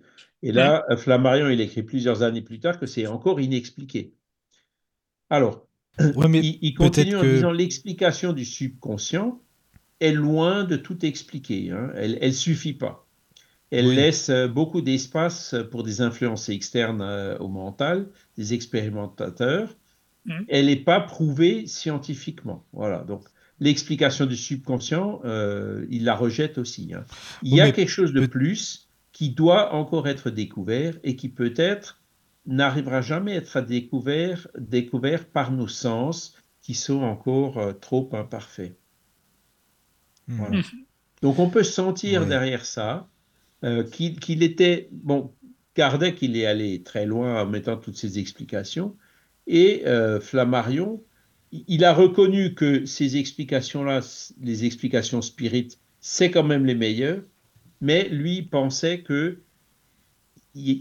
c'est un peu plus compliqué qu'on ne, euh, ne, le croit. Oui, mais Kardec, c'était son truc aussi. Kardec, bah, il l'a fait parce que par rapport à son passé de scientifique, c'est bah normal hein, dans, dans sens. C'est ça aussi. On voit donc une forte impulsion euh, à la méthode scientifique euh, dans, bah son, voilà. travail. Ouais, ça. ça. se comprend. Recherche dans le domaine. Puis même peut-être qu'il aurait perdu son boulot s'il va dire ils vont le prendre pour un illuminé. Euh, qu'est-ce que c'est que celui-là tu sais, Parfois dans les scientifiques aussi, c'est peut-être pour ça. Ouais, ouais, ouais. Alors ça, c'est sûr hein, que parmi ces années scientifiques, la majorité des scientifiques déjà à l'époque étaient athées hein, mmh. et, et, matérialistes. Hein. Donc, euh, euh, ça, ça le troublait. Quand il, était un petit peu, euh, comment dire, l'exception dans, ce monde scientifique. Hein. Voilà. Alors, on va y revenir. Hein. C'est ce qu'il faisait. c'est ce qu'il faisait hésiter d'ailleurs, hein, juste pour terminer un petit peu entre les deux, tu vois. voilà. Voilà. donc il était, il disait, les faits existent, là il n'y a aucun doute, Mmh. Dieu existe, il n'y a aucun doute. L'âme existe, il n'y a aucun doute. Hein. Mais l'explication spirit, euh, c'est la meilleure. Je reconnais que c'est la meilleure pour l'instant. mais elle est appelée à évoluer. Ça va certainement être un peu plus compliqué qu'on ne le pense. C'est ça, en fait, sa position. Donc, ce n'était pas quelqu'un qui rejetait a priori, oh, comme les éthéistes, euh, illusion, vous êtes tous des fous. Non, non, non, non. Il, était profondément convaincu de, la base. Hein. La seule chose qu'il disait, c'est je préfère rester prudent parce que pour moi, euh, c'est. Kardec, il est allé un peu trop vite et, on va le voir en fait quand il fera son, le discours sur la tombe de Kardec, où il reconnaît en fait que c'était quelque part bien que Kardec il soit allé trop vite, hein, parce que ben, euh, déjà à l'époque, hein, le spiritisme a consolé plein de gens. Euh, il y a des gens qui étaient matérialistes et qui sont, qui sont devenus spiritualistes grâce au livre des esprits et à la philosophie spirit, etc. Donc il reconnaît les immenses bénéfices, euh, les immenses bienfaits hein, du fait que Kardec se soit avancé comme ça. Mais lui, il a dit, moi, je préfère quand même attendre que les, les, les choses, euh, qu'il y ait des concepts scientifiques, que les choses soient scientifiques. C'est ça, que la science euh, puisse euh, apporter. Alors le problème, c'est que ben, il disait ça déjà dans les années 1860. Aujourd'hui, on est en 2024. On attend toujours. Hein. Ouais, tout fait. toujours pas établi. Hein, donc, il se faisait un peu des hein. illusions sur le fait que les scientifiques allaient, comment dire, se convaincre et étudier sérieusement la question ce qu'ils n'ont toujours pas commencé à faire aujourd'hui, 160 ans plus tard. Hein. Lui, il pensait que c'était une question de quelques années, quelques décennies, mais non, non, ça, un siècle et demi plus tard, c'est toujours pas le cas. Donc, heureusement que Kardec, il s'est pas arrêté. si Kardec, il avait attendu, on n'aurait pas la philosophie spirit. oui, ah ouais. Kardec, il est allé au bout. Et, il est vraiment allé, le phénomène c'est ça, les âmes, les esprits disent ça, on voit que tout ça c'est logique, il y a toute une philosophie derrière, euh, euh, c'est compatible avec la justice divine. On retrouve ça dans tous les fondements de, toutes les religions dans le monde. Euh, ça existe depuis que le monde que, l'humanité existe, etc. Il est vraiment allé jusqu'au bout. Hein, il a tiré vraiment toutes les conséquences euh, de, ce qu'il avait observé et puis des principes auxquels il était arrivé. donc, c'est grâce à ça qu'on a eu des Chico Xavier, que le mouvement spirit aujourd'hui a 40 millions d'admirateurs dans le monde. Si Kardec l'avait pas fait, hein, euh, ben, peut-être personne l'aurait fait entre-temps. Heureusement que Kardec l'a fait, qu'il est allé jusque-là. Hein. Euh, et, donc, on, a une philosophie que Kardec a d'ailleurs, que Kardec déclare, elle n'est pas gravée dans le marbre, hein, le spiritisme n'est pas gravé dans le marbre. Si, comme le pense Flammarion, un jour euh, on découvrira d'autres aspects des choses et que la science arrive à démontrer que le spiritisme est faux sur certains points, ben, le spiritisme va suivre la science. Pas sur des opinions individuelles, sur des démonstrations. Hein? Donc, euh, il a clairement affirmé le caractère évolutif de, de, la philosophie spirituelle. Il est allé jusqu'au bout, mais sans pour autant le graver dans le marbre. Hein? Ça, c'est vraiment le, comment dire, enfin, Kardec était programmé pour ça. Hein? oui, voilà. Voilà, c'est, il, a fait vraiment ce qu'il devait faire. Et, Flammarion, ben, il avait une mission différente. C'était pas du genre. Euh, euh, et, ce que Flammarion critiquait beaucoup chez les spirites, c'est les gens qui, qui, pratiquaient un peu le spiritisme comme une religion, quoi, et qui faisaient plus de recherche scientifique, euh, plus d'observation du tout, quoi. ça, ça, ça, il supportait pas. Hein.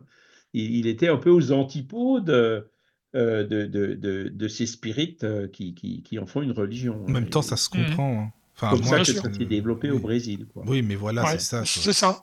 Donc l'attitude de Flammarion, elle est parfaitement honnête, parfaitement justifiée. Il n'a pas été 100% spirit.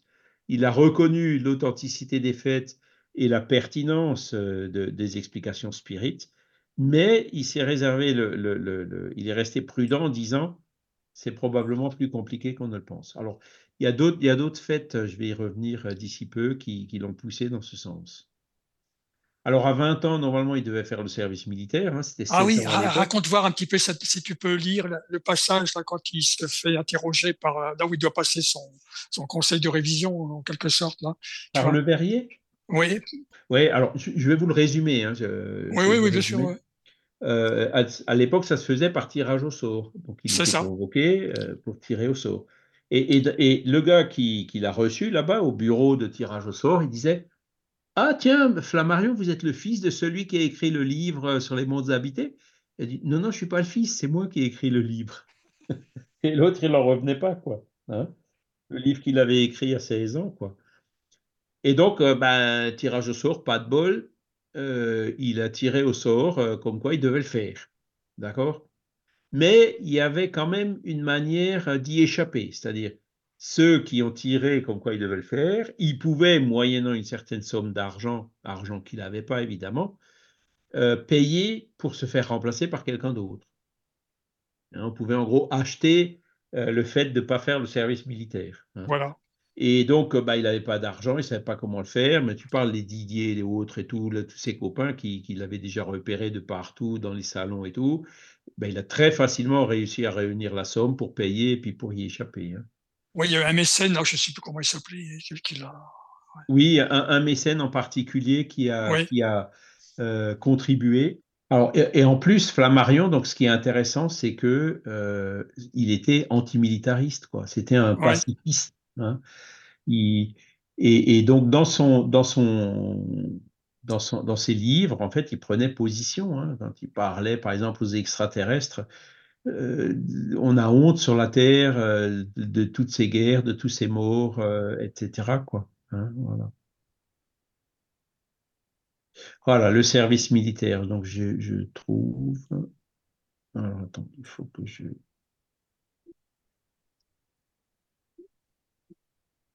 Non, c'est intéressant. Hein. C'est vrai qu'il y a beaucoup, beaucoup de, détails. Hein. Moi, j'invite ceux qui s'intéressent à la vie de, de, lire. C'était à l'hôtel de ville, hein, euh, la salle Saint-Jean. Ouais. Le maire du premier arrondissement me demanda si j'étais le fils de l'auteur de la pluralité des mondes. Ouais. Lorsque je lui appris ce qu'il en était, il me regarda d'abord avec un certain air incrédule, mais ensuite, comme j'avais tiré un mauvais numéro, il se fit fort aimable en me disant que l'on que l'on ne peut pas tout avoir à la fois. Hein. Oui. Le fait est que ce mauvais numéro me condamnait ou à être soldat pendant sept ans ou à trouver 1800 francs, 1800 francs, hein, pour m'acheter un remplaçant. Ces 1800 francs me furent gracieusement offerts par un banquier, M.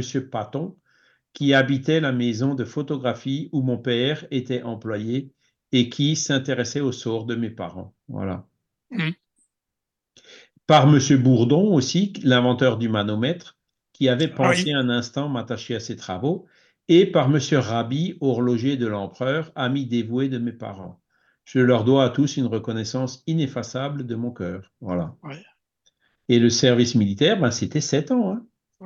Donc, oui, euh, ça avait cassé sa carrière. Hein. Toute sa ben, carrière scientifique et littéraire aurait été détruite. Hein. Ben, oui. Voilà. Donc, euh, et en plus, il était antimilitariste, donc il aurait, il aurait vraiment pas été à l'aise. Non, mais c'est pour ça que c'est intéressant d'avoir de, signalé ça, parce que ça n'aurait pas été le, le, Flammarion, peut-être, on l'aurait pas connu euh, maintenant. Alors, il y a un autre truc qui est, qui est assez génial, c'est que euh, dans les papiers de Kardec qu'on a retrouvés en 2018, devinez ce qu'il y a? Il y a des originaux de communication reçus par Camille Flammarion et écrits par lui-même. Ah ouais On a des originaux Hein, Société de Paris, hein, séance du 20 juin 1862, médium Monsieur Flammarion.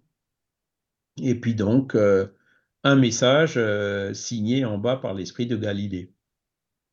Voilà. Et donc, ah, mais c'est ce qu'il a repris dans la Genèse, Kardec. Exactement. Ah, voilà, exactement.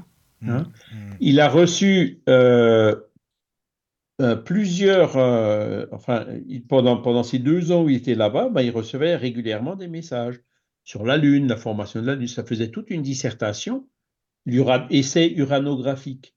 Et c'est ce que mmh Kardec a publié. Alors, certes, Flammarion y a coopéré, hein, dans le chapitre uranographie générale. Euh, ce chapitre a été écrit grâce à ces messages de Galilée reçus par Camille Flammarion, révisés par Camille Flammarion, hein, avant mmh de mettre dans la Genèse. Et donc, on a trouvé des originaux. Hein, euh, et donc, euh, je ne les ai pas, évidemment, mais j'ai les images. Hein. Mmh. Euh, et donc, voilà. Donc, il, était, enfin, il était médium, il écrivait. Hein. il, se mettait à la table et puis il écrivait. Mais, alors, donc, on doit se dire, mais comme il était médium lui-même, comment ça se fait qu'il n'est pas convaincu Et il dit, dans ces exercices, c'est très facile qu'on se trompe nous-mêmes en croyant que notre main est sous l'influence d'un esprit différent d'une autre. La conclusion la plus probable de ces expériences, c'est que l'action de ces esprits étrangers n'est pas nécessaire pour expliquer les phénomènes. Donc lui disait, j'ai écrit ces messages signé Galilée. Donc ça, il l'a écrit tout de suite au début, hein, en 1860 et quelques. Hein. Euh, il disait, ben moi je pense que ça vient de moi. Moi j'ai déjà, j'avais déjà les capacités, les connaissances pour écrire moi-même tout ce que j'ai écrit. Hein. Et, ça, donc, c'est euh, un doute qu'il a gardé par rapport à l'observation de sa propre médiumnité à lui. Et on sait que dans la médiumnité, c'est un des plus grands, une des plus grandes difficultés hein, pour le médium mmh, mmh. psychographe. Hein. Euh, et donc, lui, c'est son cas qu'il avait observé sur lui-même. Il s'est dit, mais ça doit être une autosuggestion. Hein. Alors, par contre, ce qu'il dit aussi, c'est, euh, attention, euh, il y a des cas qui sont différents, des médiums qui sont absolument mécaniques, qui n'ont aucune conscience de ce qu'ils écrivent, euh, qui écrivent des sujets euh, sur des sujets qu'ils ignorent totalement, qui écrivent dans des lignes, dans des langues étrangères qu'ils ignorent. Dans ce cas-là, la situation est différente. Mais pour moi, hein, je pense que c'était de l'autosuggestion, dans son expérience personnelle à lui, moi, Flammarion. Oui, oui. Voilà. Et donc là, il dit, ben, les actes subconscients, euh, voilà, c'est un peu ce qu'on dit aussi aujourd'hui, hein, euh, des, choses, parce que notre conscience, c'est quelque chose de compliqué, on en a déjà parlé, hein, il y a plusieurs couches, il y a les mémoires des vies antérieures, il y a, il y a plein de choses, notre subconscient, il est plein de choses dont on n'a pas conscience, hein, par définition, et que ça, ça puisse, dans certains cas, ressortir et donner cette impression que ça vient de, de, l'extérieur. Euh, voilà, c'est ce qu'il a euh, c'était ce qu'il pensait, lui, par rapport à son expérience personnelle. Et après, chaque fois, il, rajoutait en disant ces hypothèses psychophysiologiques ne satisfont pas toutes les observations, il y a quand même encore autre chose. Mmh D'accord? Donc, euh, c'est là où il avait cette position, c'est pour ça qu'on dit est-ce qu'il était 100% spirit? Non. Hein. il était sympathisant, hein, euh, c'était la meilleure explication pour lui, mais lui-même n'était pas convaincu. Et alors ces messages, ben, euh, juin 62, euh, là j'en ai un sous les yeux, c'est intitulé L'art spirit, donc c'était pas que sur la cosmogonie, hein, sur l'uranographie. Kardec a publié trois de ses communications de Camille Flammarion dans la revue Spirit de septembre 1862. Hein, donc euh, moins d'un an après qu'il soit rentré dans la société. Euh, et, et, donc, en général, dans la revue Spirit, euh, Kardec, il ne met pas le nom du médium, il met Monsieur X ou Monsieur A, Monsieur B. Hein, mais là, il n'a pas mis Monsieur F, trois petits points, il a mis Monsieur Flammarion. Ah. Ça, ça veut dire, quand Kardec faisait ça, c'est parce qu'il avait l'autorisation expresse du médium pour citer son sûr. nom. Hein. et donc, euh, et Flammarion ne cachait pas qu'il recevait des messages. D'accord? Voilà. Et le, dans les originaux qu'on a trouvés, le dernier en date, il date de mai 1863. Donc en gros, on a des originaux sur, sur de juin 62 à mai 63. Donc euh, je ne les ai pas comptés, mais il y en a une bonne euh, quinzaine. Hein, certains d'ailleurs surchargés par Kardec, ou qui a changé, parce que ça a servi en fait de brouillon pour écrire la Genèse. Et, c'était vraiment les originaux de Camille Flammarion. Ces documents seront peut-être sur le site brésilien un jour, peut-être, si quelqu'un se. On faisait, hein, si... Hmm. mais bon, c'est des images. Hein.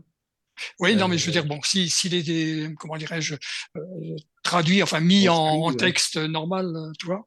Euh, ça n'a pas été fait encore. Alors, non, non mais je veux dire, ben, peut-être un jour. Ouais. La transcription sera rapide puisque c'est pratiquement textos qu'il y a dans, dans la Genèse. Hein. Ah oui, d'accord, oui, ah oui, donc oui, d'accord. Ça n'a pas lieu alors. Et euh, donc en janvier 1863, Kardec, il a aussi fait une analyse du livre La pluralité des mondes habités de Flammarion, hein, qui en était encore à sa première édition, et où il disait, en voyant la quantité d'idées contenues dans ce petit livre, hein, euh, on peut se surprendre qu'un jeune, dans, un âge où d'autres euh, sont encore à l'école, euh, il a eu le temps pour s'approprier de, toutes ces notions et plus encore pour les approfondir. Hein. Et Kardec, il écrit, pour nous, c'est une preuve clair que son esprit n'en est pas au, au début, hein, à ses premiers pas. hein, donc, soit qu'il a étudié ça dans une vie passée. hein, ouais. Et alors, c'est là où il continue. Ou que sans le savoir, il a été assisté par d'autres esprits. Donc, là, on sent très bien en lisant entre les lignes que Kardec savait que Flammarion, il était dans le doute. hein. Et c'est pour ça qu'il dit, sans le savoir, il a peut-être été assisté par d'autres esprits. mhm.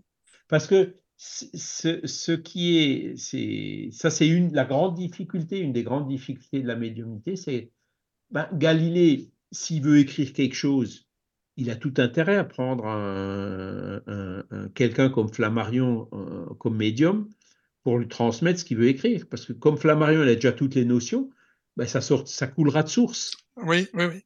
Alors que euh, s'il passait par quelqu'un qui connaît rien à l'astronomie, il serait peut-être obligé de le dicter mot par mot. Ça irait beaucoup, serait beaucoup plus compliqué, je dirais, en termes médiumniques.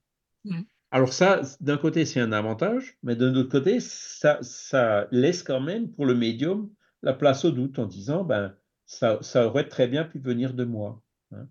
Et donc, ce qu'on dit aujourd'hui, nous, dans la médiumnité, pour, surtout pour les débutants, c'est de dire, faut surtout pas trop se poser de questions. hein, sur ce, parce qu'il y a toujours un mélange de choses qui viennent de nous et de choses qui viennent de l'esprit.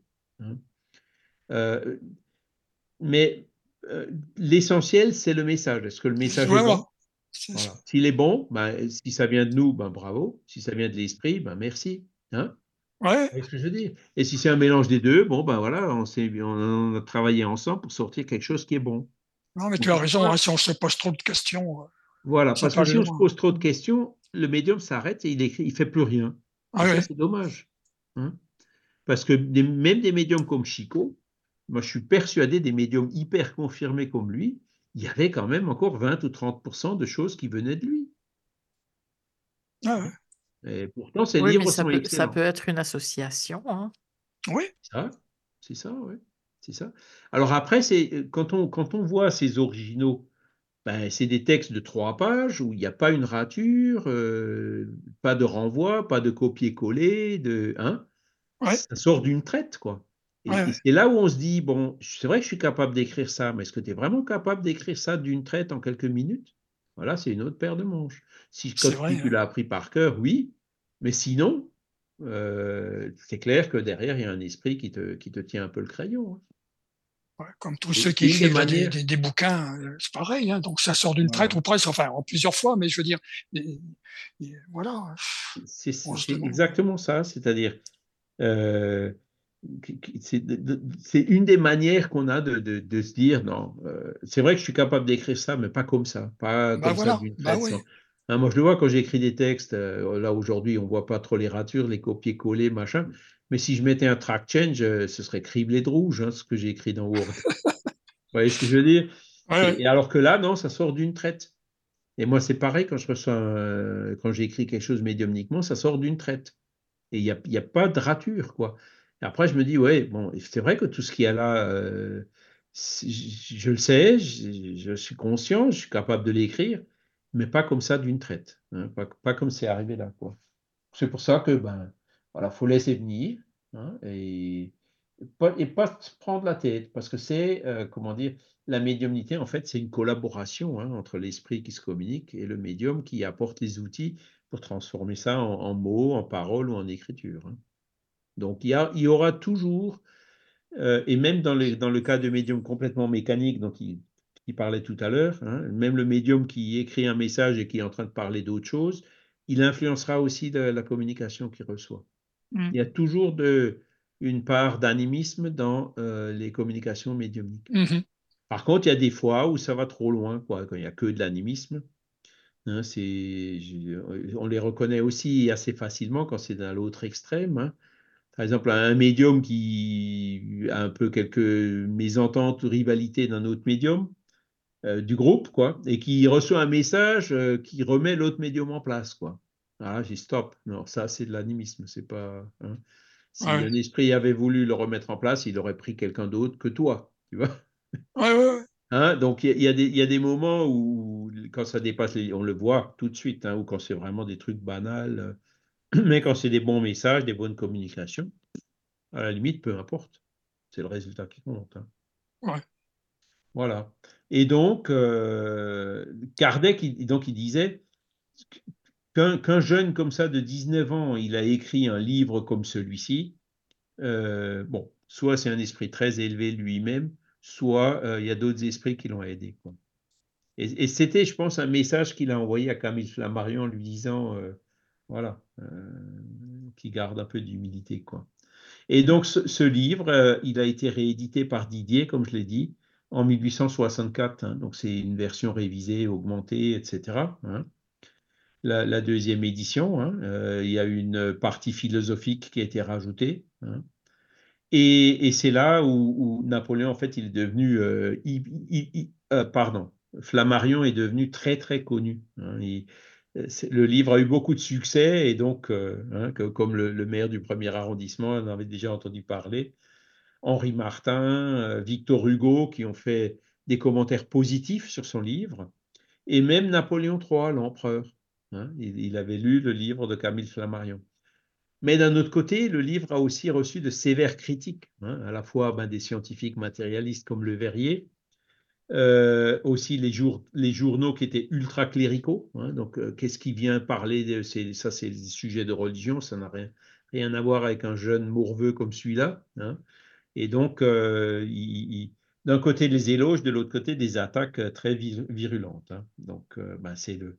Chaque fois qu'on sort quelque chose de neuf, on passe par ces phases. Et il n'y a pas échappé.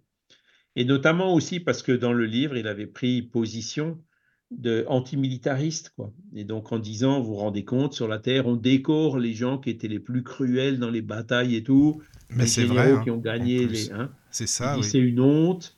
Ah, ça, évidemment, tu parles, euh, tous les militaires, les. Ah bah oui. Hein, ça, lui a, ça lui a pas fait que des amis. C'est hein, ça, forcément quoi. Mais pourtant c'est vrai. Hein. Mais il l'assumait. Tu vois, il, est à 19 ans, hein, il l'assumait. Oui, oui. Il, allait vraiment jusqu'au bout de ses opinions. Mais c'est bien.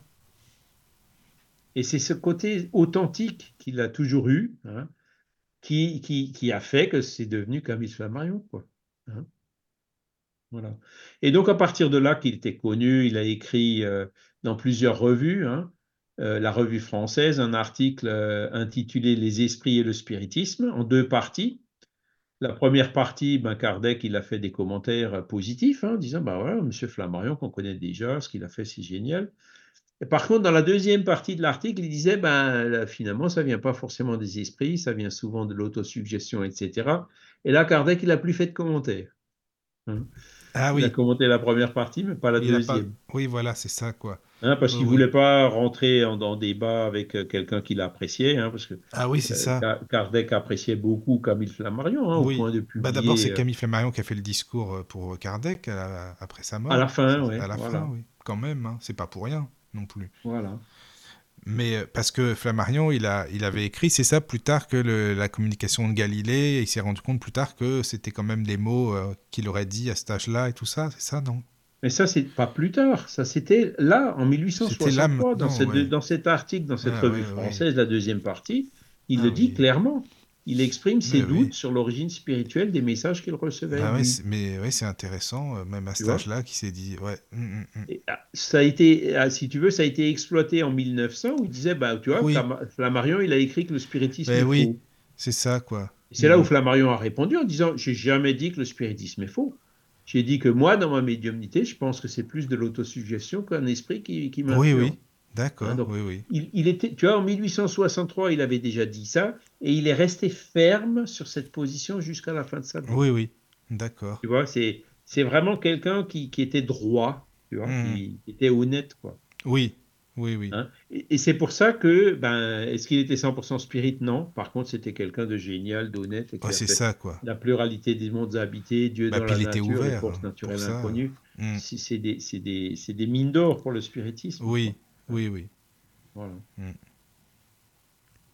Euh, voilà. Et, il dit, ben, comment dire, l'hypothèse spirit, c'est encore le plus complet et, le plus probable. Hein. Voilà. Euh, je vais avancer un peu. Hein. Euh, voilà. même que si j'ai acquis la certitude absolue que ces faits existent, ça, ça hein, il était convaincu des faits, Voilà. Même si aujourd'hui la théorie spirit nous paraît être la seule admissible, hein, il ne me paraît pas impossible qu'un jour, dans le futur, s'ouvrira devant nous, dans cet ordre de choses, des horizons inconnus qui changeront notre manière de voir. Hein. Et il cite là un poète Lemierre qui disait Croire que tout a été découvert, c'est une erreur profonde. C'est confondre l'horizon avec les limites du monde. Et, ça, ça, résume vraiment sa position hein, de, franche honnêteté. Quoi. Même s'il n'était pas spirit, non, mais il était vraiment euh, très très proche et brillant et honnête. Voilà. Alors après, ben, et voilà, il dit que la psychologie, a énormément de choses encore euh, qu'on peut, oui, ça c'est sûr. découvrir. Hein. Mmh. Oui, et le fait qu'il soit connu tellement, ben, il était invité partout, euh, euh, dans tous les salons de Paris, voilà, où, il a connu énormément de personnes fameuses, des journalistes. Il a connu Henri Martin, il a connu, enfin voilà, plein de gens. Mais bon, c'était pas tellement son truc d'aller pavaner comme ça dans des salons. Il préférait bosser, quoi. Mmh. Hein. Mais quand même, il a écrit pas mal de livres sur les, les, esprits, la mort, les, les, rêves, le mmh. problème psychique, tout ça, hein, pourtant. Hein, il est... Donc il était vraiment ouvert à tout ça. Enfin, on verra par la suite, mais on va y arriver. Je sais pas si j'arriverai à finir aujourd'hui. Non, mais on finira plus tard, Charles, sinon, si tu veux. Comme ça, on pourra aller plus dans le détail, t'inquiète pas. En deux fois, c'est pas mal, je trouve. oui. Je suis encore à 1863. Il a ah écrit dans la revue Cosmos, une revue encyclopédique, avec plein d'autres auteurs scientifiques. Oui. D'accord. Euh, voilà. Mais même si on le fait en deux, trois fois, c'est régulière. Hein. Mmh les gens aimaient bien ses articles. Parmi tous ces gens qu'il a connus, il y en a un qui, qui l'a apprécié particulièrement, c'est un monsieur qui s'appelait Ferdinand Höfer. Donc c'était un Allemand qui était venu s'installer en France. Hein. Et donc euh, c'était un scientifique qui avait lui aussi pas mal souffert dans le milieu scientifique, hein, où, il y a beaucoup de gens qui jouent des coudes, les carriéristes et tout ça. Hein, alors que Eufer, il était un peu comme Flammarion, c'était un peu un puriste. Hein. L'argent, il s'en fichait pas mal, les, postes, il s'en fichait pas mal. Hein. Euh, et donc, c'est Eufer qui, qui l'a beaucoup initié, je dirais, pour prendre un peu du recul par rapport à ce milieu scientifique qui manque de désintéressement, quoi, pour le renforcer dans son honnêteté intellectuelle et dans son désintéressement. Et donc, Eufer lui a euh, enseigné depuis tout petit deux axiomes. Hein. Le premier, c'est que la recherche de la fortune et l'ambition des honneurs sont incompatibles avec le vrai bonheur de l'esprit. Vous voulez que je le relise? La recherche de la fortune et l'ambition des honneurs sont incompatibles avec le vrai bonheur de l'esprit. Oui, bah c'est sûr. Hum, hum. C'est vrai. L'argent ne fait pas le bonheur. Oui, c'est ça. Il y a une question sur le chat. Ah, c'est bien. C'est super. Marie qui demande est-ce qu'on sait si Camille Flammarion a communiqué post-mortem avec d'autres spirites? Oui, oui, ben, il se communique. Hein. on a déjà reçu des communications de Camille Flammarion. Et, dans ces communications, euh, un des messages qui passe, il dit ne doutez pas. Donc c'est un peu comme s'il fait moi j'ai douté, mais vous, s'il vous plaît, ne doutez oui, pas. Oui, ah, oui, oui, effectivement.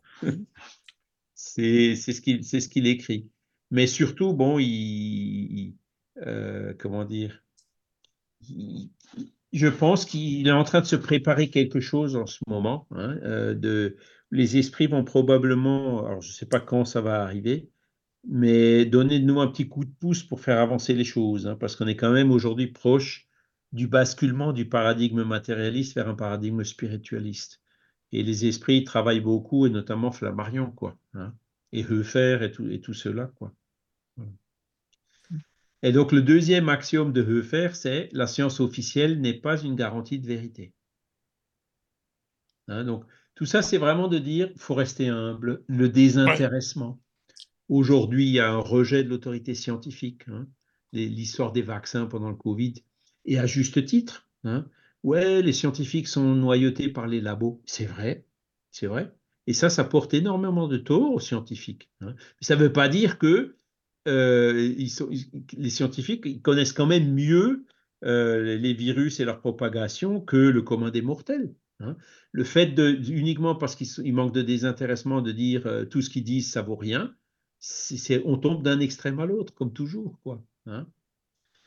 mais donc, les, vrais scientifiques gagneront, enfin, dans la méthodologie de la science, c'est clair que le désintéressement hein, et la neutralité, l'objectivité sont des valeurs fondamentales et qu'on trouve relativement peu dans la science aujourd'hui. Hein. Alors c'est sûr, les recherches coûtent cher, il faut trouver des financements et les financiers ils veulent retrouver leur argent.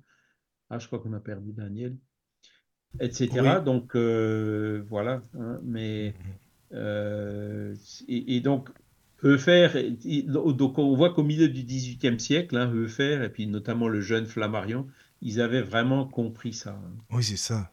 Hmm. La bonté, cette vertu, cette vertu si nécessaire euh, euh, en général pour l'humanité, ne paraît pas être, d'ailleurs, la qualité essentielle des académiciens. Ça, c'est une affirmation de Flammarion. Hein. Parce que le verrier, on a vu, c'était une teigne, mais il y en avait beaucoup d'autres, hein, Victor Cousin, enfin plein de, qui étaient euh, euh, à la Sorbonne. Beaucoup d'entre eux, c'était vraiment des, ils étaient horribles comme personnages. C'était des scientifiques brillants, mais alors en intelligence spirituelle, comme on dit aujourd'hui, ils n'étaient pas bien élevés. Hein. Voilà. Alors que Marion, il avait les deux, quoi. Il avait cette intelligence euh, oui, c'est ça. L'intelligence du cœur et l'intelligence Et puis le, le, le, le, QS, hein, le quotient spirituel. Oui, voilà. C'est bien ça. Oui, oui. Il a toujours voulu rester libre, hein, libre et indépendant. C'est pour ça qu'il n'est pas rentré. Euh, ils ont, ils ont, il a été approché pour prendre la succession de Kardec. Il avait refusé. Hein. Et parce que pourquoi? Parce qu'il a toujours eu ce goût pour la liberté. oui, voilà. Il ne voulait jamais s'attacher ou créer des dépendances. Il y a des francs-maçons qui sont venus le voir. Tiens, tu veux pas rentrer dans la maçonnerie? Ah oui. non. Hmm. Non, non, je veux pas. Je veux pas, je veux rester libre.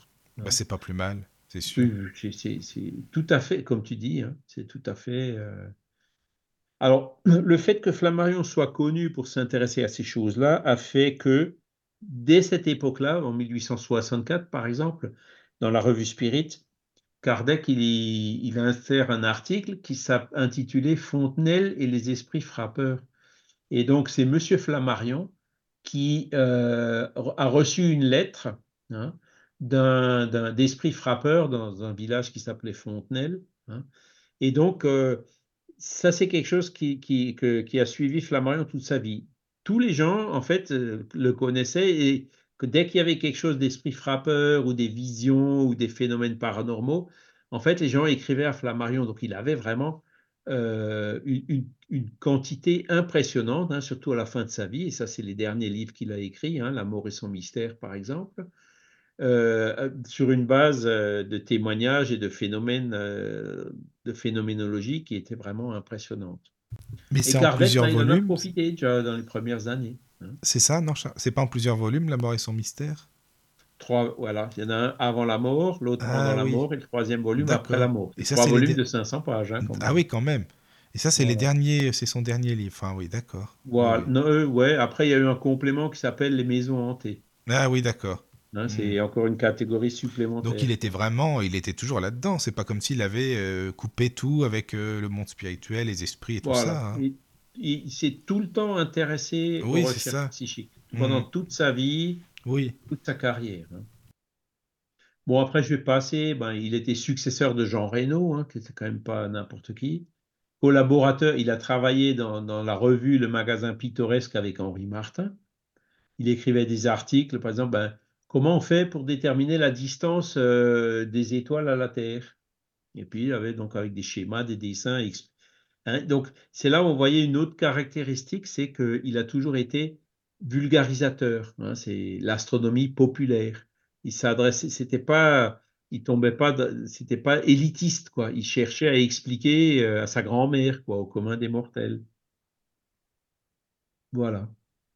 Et son deuxième livre, donc, il est sorti en 1865 et s'appelait Les mondes imaginaires et les mondes réels. Voilà.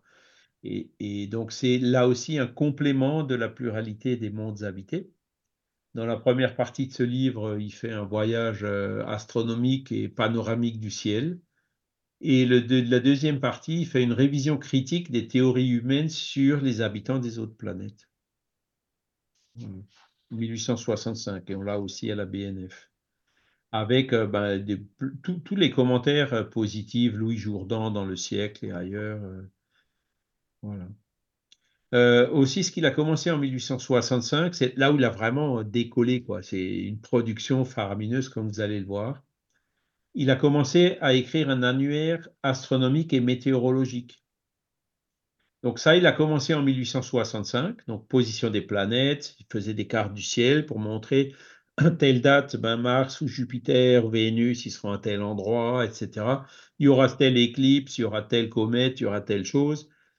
Hein, c'était et cet annuaire, en fait, il a commencé à le faire en 1865 et après il était publié chaque année. Euh, et il, ça a été publié, donc il l'a fait jusqu'à sa mort en 1925. Et donc sa veuve, elle a continué à le publier et ses annuaires sont sortis jusqu'en 1965. Donc c'est 100 euh, ans en gros hein, entre le, euh, donc cela on voit chaque année, ben il, préparait cet annuaire. Euh, quatrième livre, en toujours en 1865, hein, c'est là où il a vraiment commencé à écrire euh, énormément. Les merveilles célestes, hein, lecture du soir. Alors, ça, c'est un livre qui lui a été commandé par la librairie Hachette. Donc, Hachette existe aussi encore aujourd'hui. Hein, c'est les livres de poche, pas cher. Euh, et donc, les merveilles célestes, lecture du soir, un langage simple, accessible aux commandes des mortels. Donc, Hachette, en ils en inclus dans une série de volumes populaires, hein, qui, s'appelait Bibliothèque des merveilles, comme, ils, le font d'ailleurs encore aujourd'hui. Hein.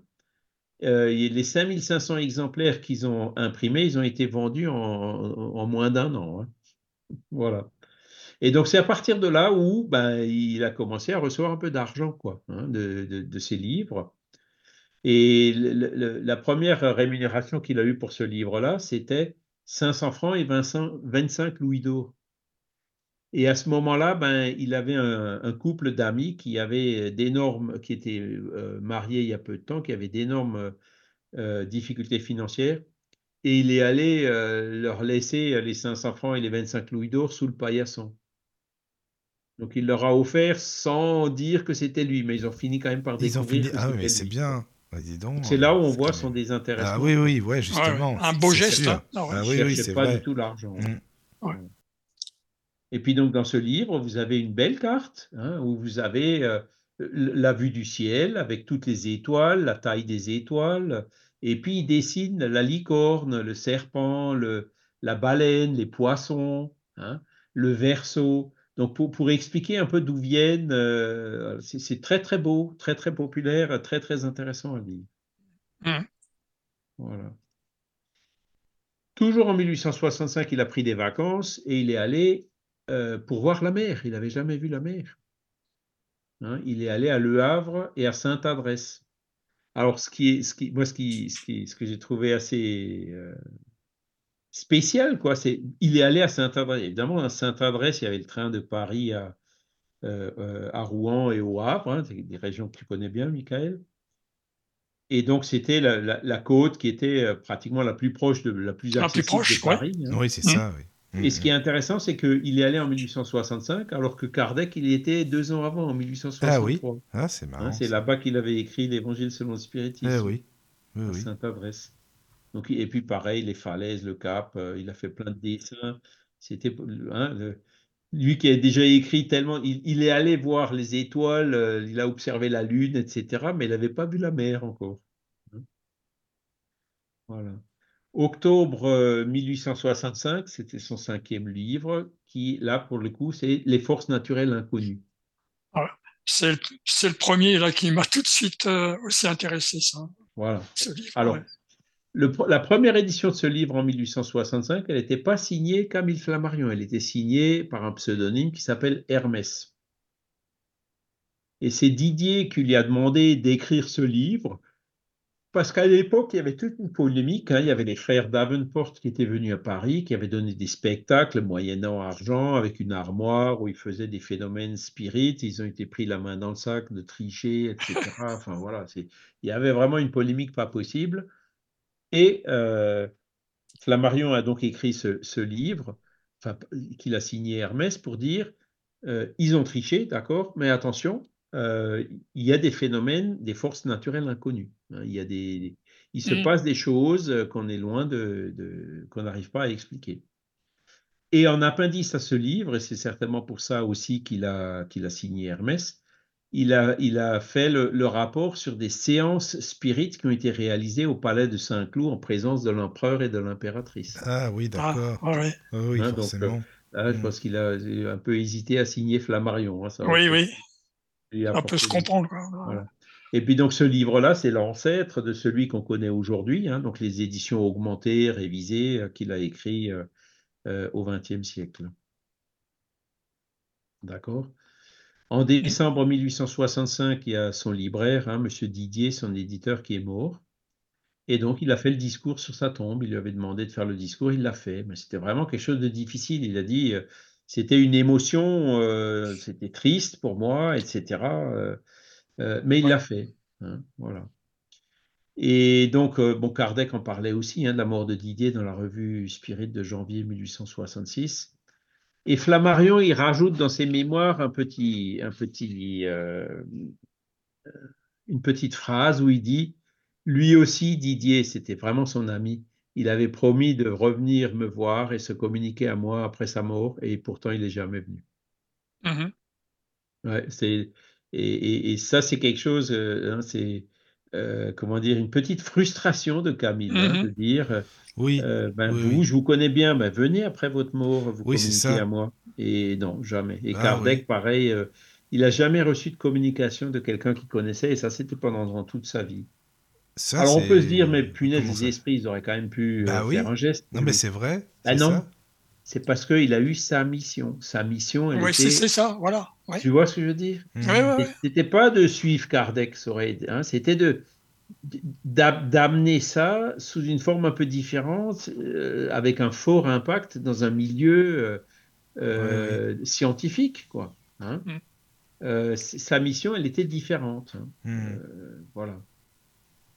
On va y revenir quand on verra le, discours qu'il a prononcé. Donc ça, c'était un discours pour la mort de M. Didier. Et quatre ans plus tard, il a fait un discours pour la mort d'Alain Kardec. Et là, il en parle de ça. Et on, le reverra, on, le verra un peu plus tard, probablement la semaine prochaine. Voilà. Euh, et donc, euh, le, journal le plus connu à l'époque en France, il s'appelait Le Siècle. Oui. Et puis, ben, le siècle, il a dit, hop, Camille, tu viens dans notre comité de rédaction. Ça, c'était en 1866. Donc, vous voyez, il avait 24 ans, quoi. 24 hein. ans, il était euh, collaborateur scientifique euh, de la presse la plus fameuse, le journal le plus fameux, 60 000 exemplaires.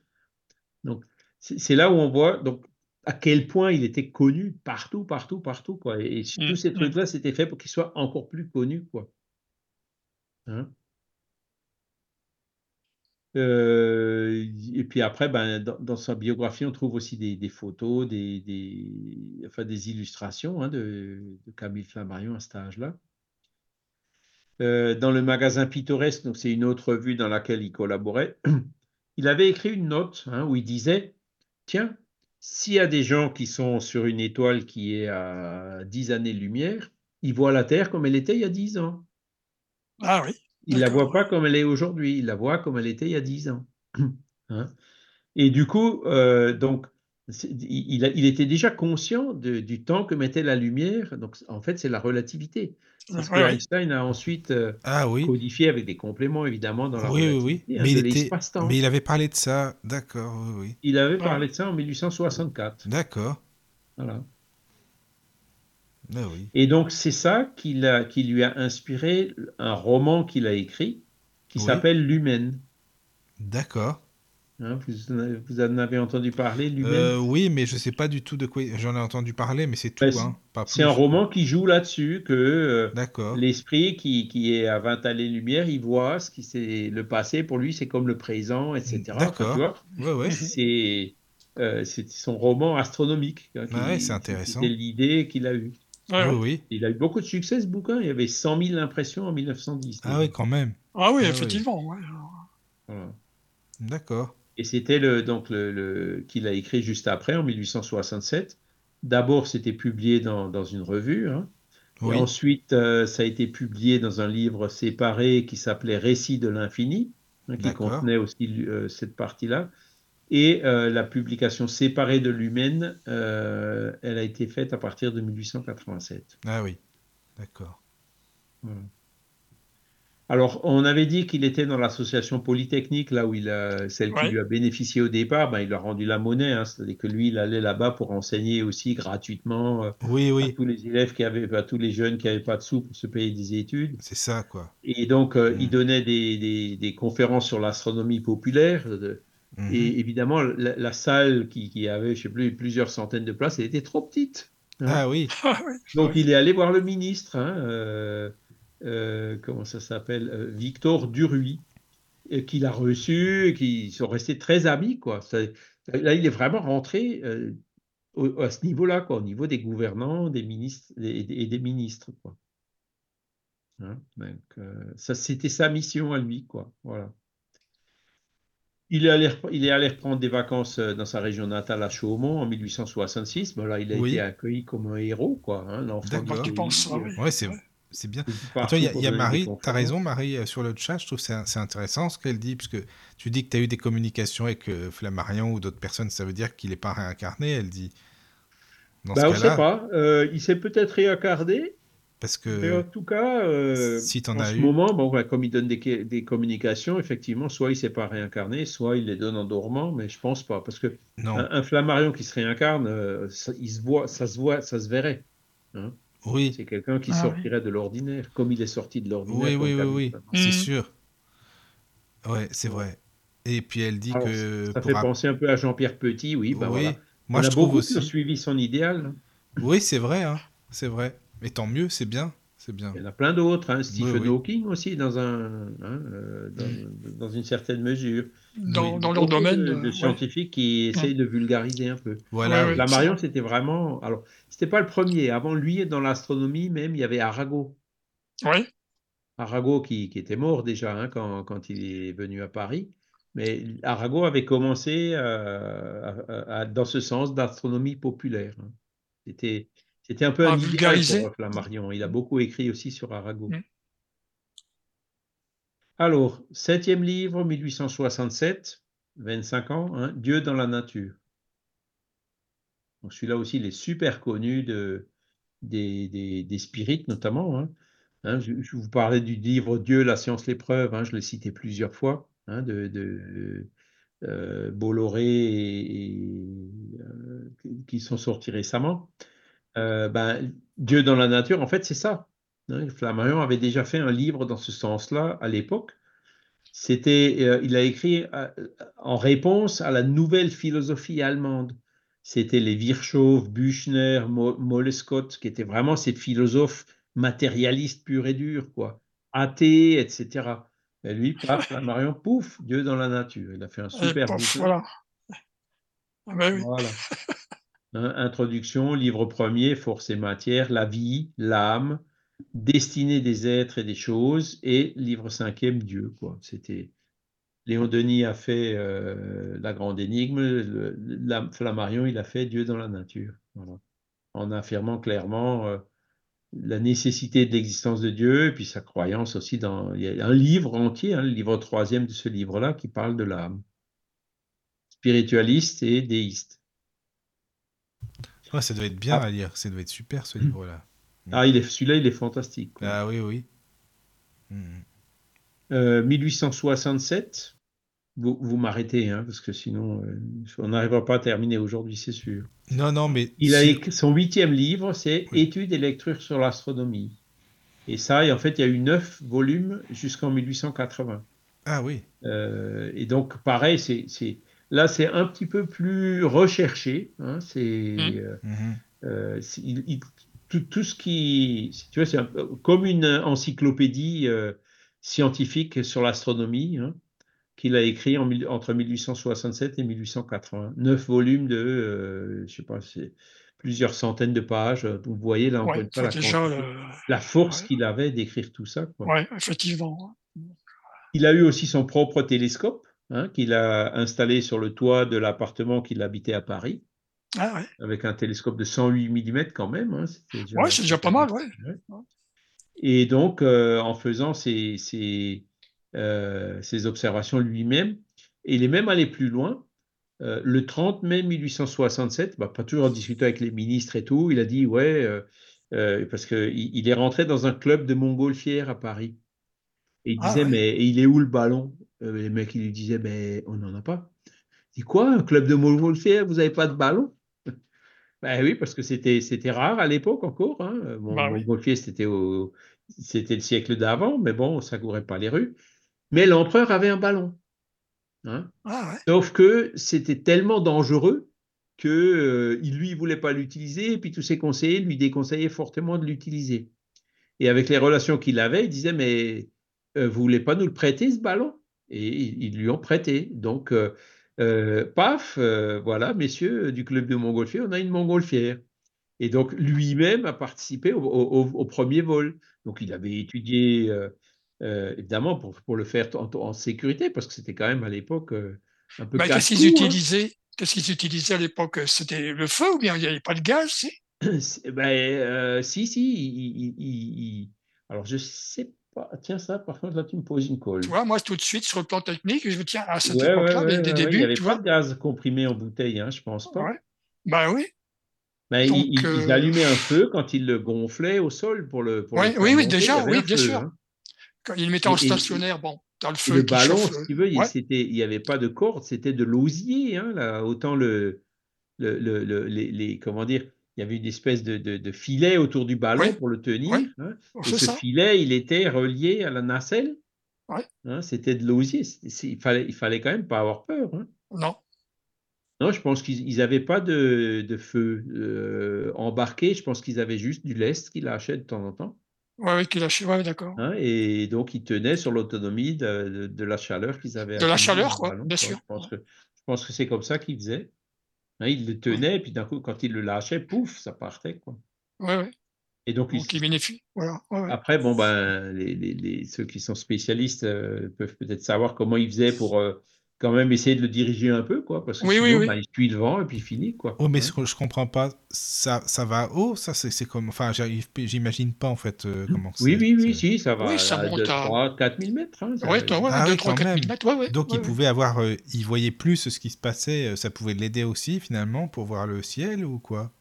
Ben exactement. Donc, à partir de là, il, il a fait des, des observations à partir d'un ballon. D'accord. Alors bon, à 3-4 000 mètres, ça ne fait pas une grosse différence, mais hmm. les observations qu'il a faites, c'était sur la météorologie, sur les nuages. Oui, voilà. Ah oui. Euh, l'ombre du ballon dans les nuages.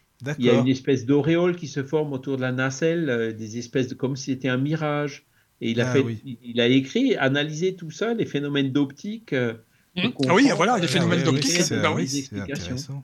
D'accord. Hmm. Effectivement. Donc, Hein, donc euh, à 25 ans, hein, tout ça, à 25 eh ans, il a écrit donc son neuvième livre, c'est euh, Mes voyages aériens. Hein, euh, ah à l'époque, entre 1867 et 1880, en fait, il en a fait 12 des voyages. Ah oui, c'est Il a écrit plusieurs livres, donc navigation aérienne, voyage en ballon. Il a donné des conférences. voilà, énormément de choses qu'il a écrit sur les aérostats les ballons. C'est incroyable quand même tout ce que ce bonhomme il a pu faire. Hein. Oui, effectivement. 1867, toujours, hein, c'est des années vraiment qui sont hyper euh, chargées. Euh, il y a la, Ligue de l'enseignement avait été fondée par Jean Massé et euh, il était question de fonder une, antenne hein, de cette Ligue de l'enseignement à Paris, un groupe à Paris.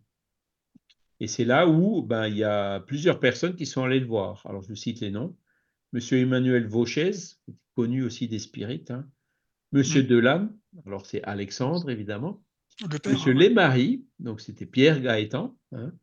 Euh, Monsieur Guillotot, Brelet, euh, Vicam et Léon Richer, hein, qui sont venus de la part de Jean Massé pour expliquer à Flammarion, qui était déjà convaincu de, de l'éducation populaire, hein, de l'importance de la Ligue de l'enseignement pour euh, lui demander euh, de, collaborer à la fondation d'un centre, et puis il a fini par, accéder, par accepter d'en être le président la première année. Donc, je ne sais pas comment il faisait tout ce qu'il faisait, c'était vraiment impressionnant. Hein. Et donc, il était président. C'est marrant, vous voyez, là, il y avait les mariés de l'âne et Beauchèze, en fait, c'était des spirites aussi.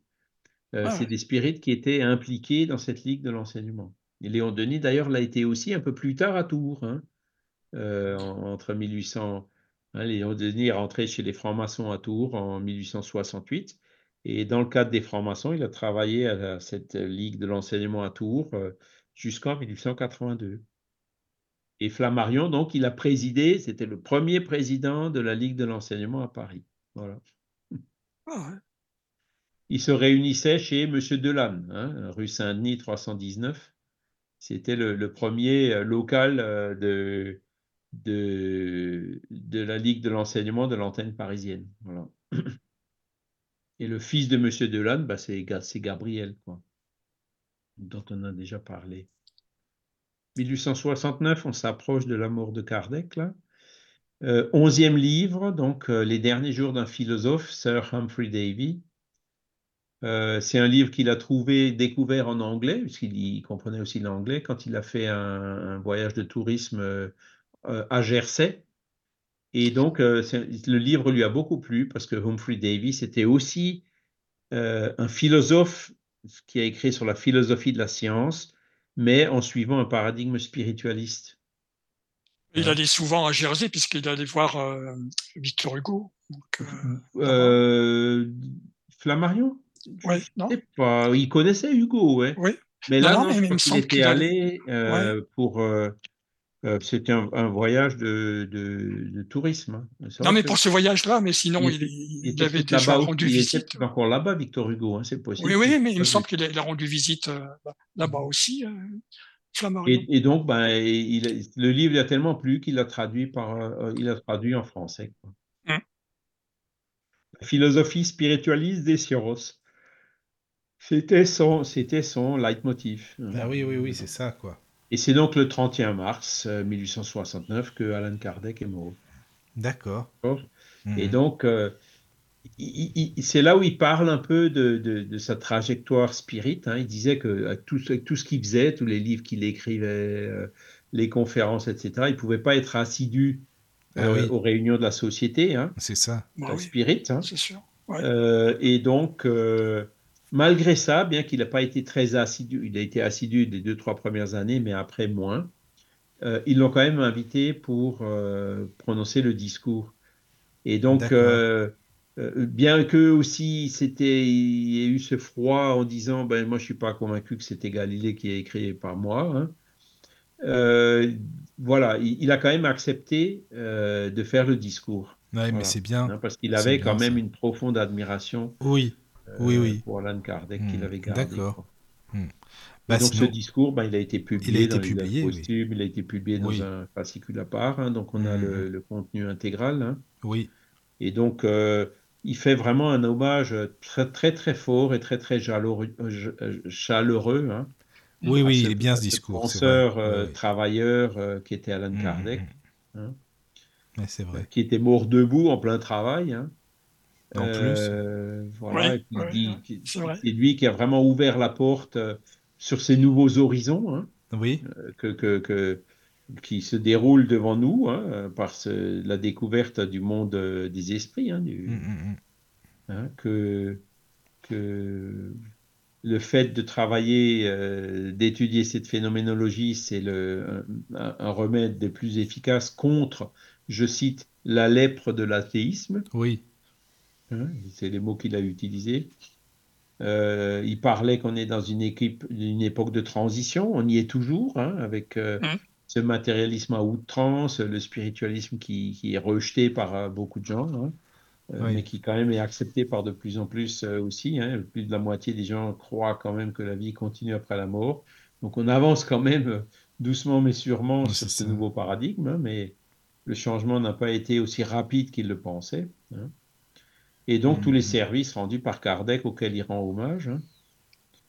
Euh, l'examen méthodique euh, des, phénomènes, hein, euh, que, c'est aussi ce qu'il a, ce qu'il a inauguré, hein, en restant les pieds sur terre, en évitant chaque fois de, tomber dans, des chimères, etc. Tout en poussant les, choses vraiment jusqu'au bout. Et alors, pendant le discours, il dit, mais on sait que son âme survit à, ce qu'on a devant là, c'est que son corps, ce sont ses restes mortels. Mais, oui, Mais son âme, elle est encore là. Mmh. Hein. Voilà, euh, elle y a préexisté. Les, les liens qui nous unissent euh, au monde visible et le monde invisible sont indestructibles.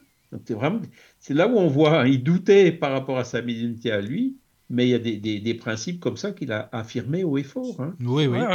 cette âme existe encore aujourd'hui, euh, cette âme euh, aussi bien qu'il y a trois jours quand il était encore avec nous. Hein. Il est même possible qu'il soit en ce moment, à ce moment même là devant nous. Hein. Oui, oui, il y croit. C'est vraiment des affirmations euh, fortes.